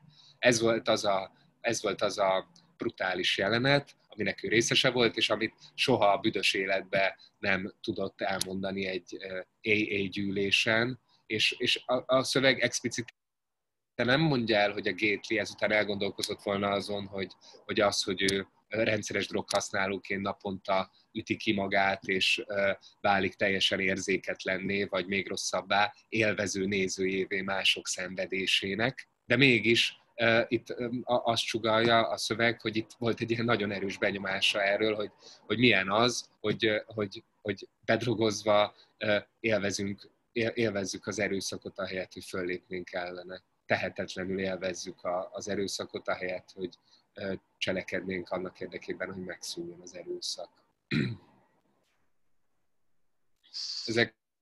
Ezek releváns kérdések talán. Felolvasom az utolsó mondatot, jó Balázs? Ja, aztán itt sírni fogok. És mikor magához tért, hanyat heverte jéghideg tengerparti homokon, ömlött az eső az alacsony ígből, és az árapály messze volt, messze odakint. Ugye te úgy elemezted ezt a zárlatot, hogy rendkívül deprimáló, vagy szomorú, pontosabban melankolikus. Talán ez volt a szó, amit használtál. Én csak egyetlen dolgot gondoltam, amit megjegyezni ezzel kapcsolatban, hogy nyilván jéghideg tengerparton ül, egyedül a Gately, szemerkél az eső, és az árapály az ott nagyon messze van tőle odakint. És én egyébként nem tudtam pontosan, de ezt most néztem ennek utána tegnap, hogy mi az az árapály pontosan. És hogy ugye ez egy olyan, tehát ez a tenger mozgásának, az apálynak, és tehát ez a hold és a föld közti távolság megváltozásából adódó mozgása a tengernek, ami ugye megint egy ilyen kölcsönhatása két testnek, amit a Gately nagyon messziről szemlél egyedül, mert neki nincsen semmilyen kölcsönhatása semmilyen más testtel. De van ezzel még egy dolog, ami viszont egy kicsit reményteli, és talán nem mindenkinek tűnik föl, hogy a regénynek a legelső szava, de most nehogy hülyeséget mondjak, úgyhogy direkt megnézem, hogy a mi verziónkban a legelső szava az, hogy itt ülök egy irodában, és ide bent vagyok. Visszalapozunk, így kezdődik az egész regény, és hát ezen néha kellett így technikailag is vacakolni, hogy kijöjjön, hogy az odakint elzárul. És ez az idebent odakint ingázás, a között, hogy be vagyunk-e ide szorulva, vagy pedig képesek leszünk-e odakintre kikerülni, kilengeni, kilépni magunkból, ez nem véletlenül ez a két szó fogja közre a regénynek a főszövegét. Igen. És ennyiben ez az odakint, azt érezzük, hogy az odakint az mégis minden veszélyességével, viharosságával együtt, amilyen ez a viharos tenger lehet a szemerkélő esőben, és ahogyan a krokodilok és gétli az éjjében félnek az odakinttől, félnek attól, hogy kilépjenek az éjjéből, ott hagyják az éjjét, és éljék tovább az életüket, de azért ez az odakint, ez mégis inkább egy ilyen reménykeltő, valami egy szabadulásnak az esélye vagy lehetősége, és nem a bezártság. Ez minden ijesztő volt ellenére. Ami hát a karanténban is valószínűleg ezt át tudjuk érezni.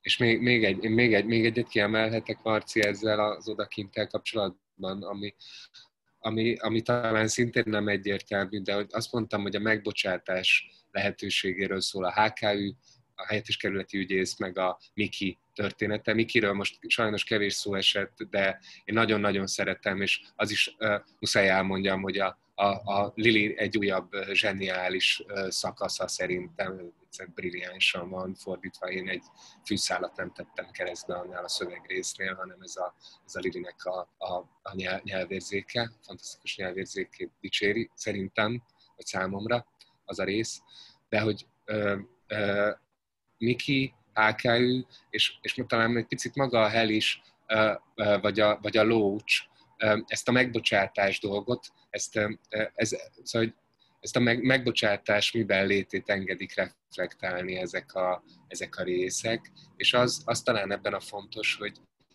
hogy mindannyian megbocsátás a jóvátételről gondolkoznak, és az világos, hogy ahhoz kell valaki más, hogy feloldást adjon, megbocsátást adjon, vagy engedje, hogy lerakjuk magunkról a lelkünkre nehezedő terhet, múltunk terhét, bűneink terhét, stb.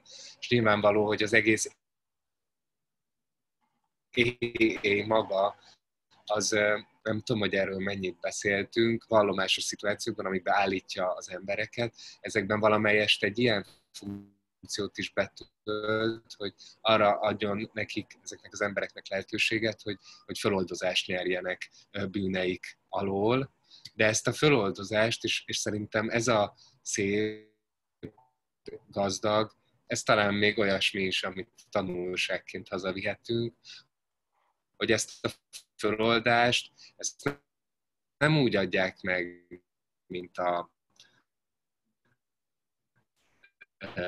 ahogyan el vagy oldozva, nem adja meg senki, és a Miki is, és a helyettes kerületi ügyész is nem térkosítja, hogy nem is várják, hogy elolvassák a végét a kettejük szövegének, mind a ketten Miki is, és a helyettes kerületi ügyész is azt mondja, hogy nem azért mondom ezt, hogy megbocsáss nekem, vagy hogy feloldozz, csak el kell mondanom. De nem várom, hogy te old meg, hanem ahhoz, hogy én magam megbocsátást nyerjek, ahhoz szükségem van rád, aki ott vagy, akár az éjjében, mint tömeg, akár a Pat Montesian, a helyettes kerületi ügyésznek esetében. Szükségem van rád, mint egy másikra, akihez beszélhetek, de tudom, hogy magát a megbocsátást azt végső soron nekem kell megadnom saját magamnak. És itt hurkolódik valahogyan így egybe ez az odakint és idebent, hogy kell az odakint, hogy tudni kell nyitni a felé, a másik felé, tömeg felé, beszédpartner felé, akihez lehet intézni a szavakat, de nem lehet rátestálni, nem lehet ráhárítani azt a feladatot, hogy megbocsásson nekünk, azt valahogy nekünk kell saját magunknak, ilyen patetikusan fogalmazva, megbocsátani magunknak, mert nem kérhetjük a másiktól. De ez a legnehezebb a függőnek a számára is, hogy megbocsássa saját magának a függőségét, és ne meneküljön ehelyett bűntudatból, vagy a bűntudat elnyomása érdekében vissza a szerhez. És ez egy sokkal pozitívabb message, mint amit az elején mondtam, ami most már engem nagyon szomorúvá tett, vagy olyan idehagyottál. Úgyhogy inkább ezt emelném ki itt a végén. Én akkor csak a szokásos fordulatomra reagálok rá, hogy nem fogok ehhez most semmit hozzátenni, mert az így kerek. Balázs.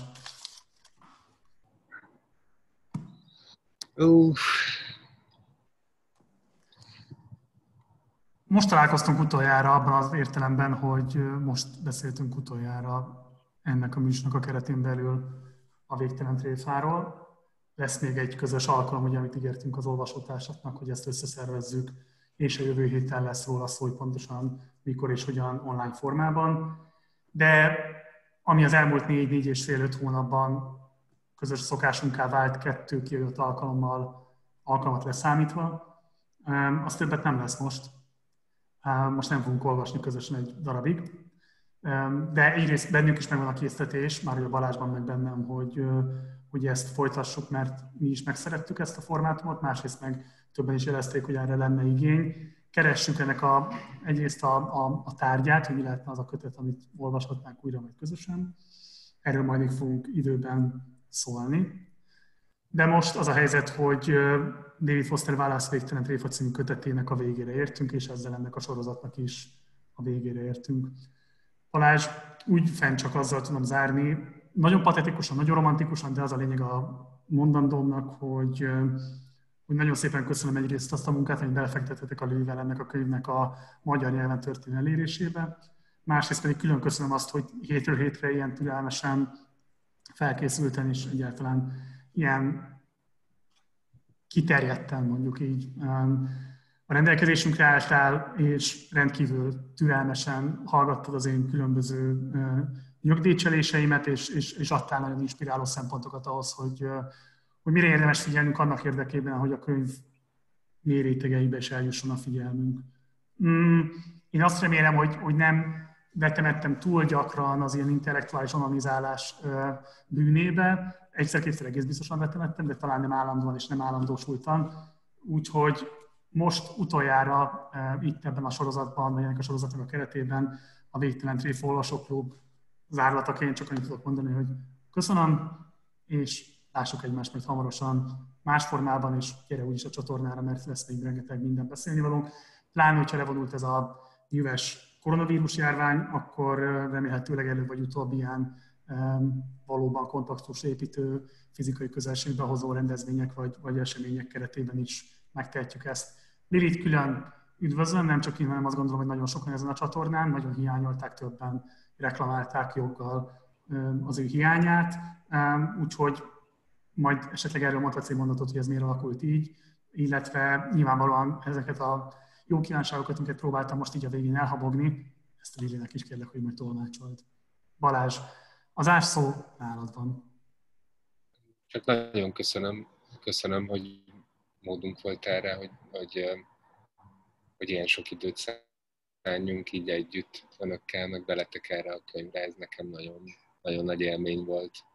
Fontos élmény volt abból a szempontból is, hogy én is valami fajta gyászmunkát el tudjak végezni ezzel a könyvvel, hogy jobban el tudjam engedni, mint amennyire eddig sikerült. Úgyhogy én is hálás vagyok, és neked is, Marci, nagyon hálás vagyok, hogy ennek lehetőséget biztosítottál. Másfél-két héten belül találkozunk, ennek az időpontját közölni fogjuk a Facebook oldalunkon, úgyhogy ha valaki esetleg még nem lájkolta volna azt a felületet, akkor azt tegye meg, és akkor értesülni fog erről az időpontról. Semmiképpen nem fogjuk elmisszolni, ez meg fog történni, és egyébként holnap 7-től, hétfő estétől visszatér a Partizán új évada, tehát minden nap fogunk találkozni itt a csatornán, már nem az Olvasóklub keretében, de más műsorok keretében, és megígérem, hogy Balást, amilyen gyakran csak képesek leszünk rá, képernyő elé fogjuk majd cibálni, hogy más témákban is hallhassuk a gondolatait, mert vannak neki ilyen nem meglepő módon.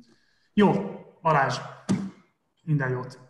És köszöntöm az olvasókat is, nagy élmény volt, köszönjük szépen a figyelmet, köszönjük szépen a részvételt, találkozunk hamarosan a záró online eseményen, gyertek el majd minél többen. Ciao, sziasztok!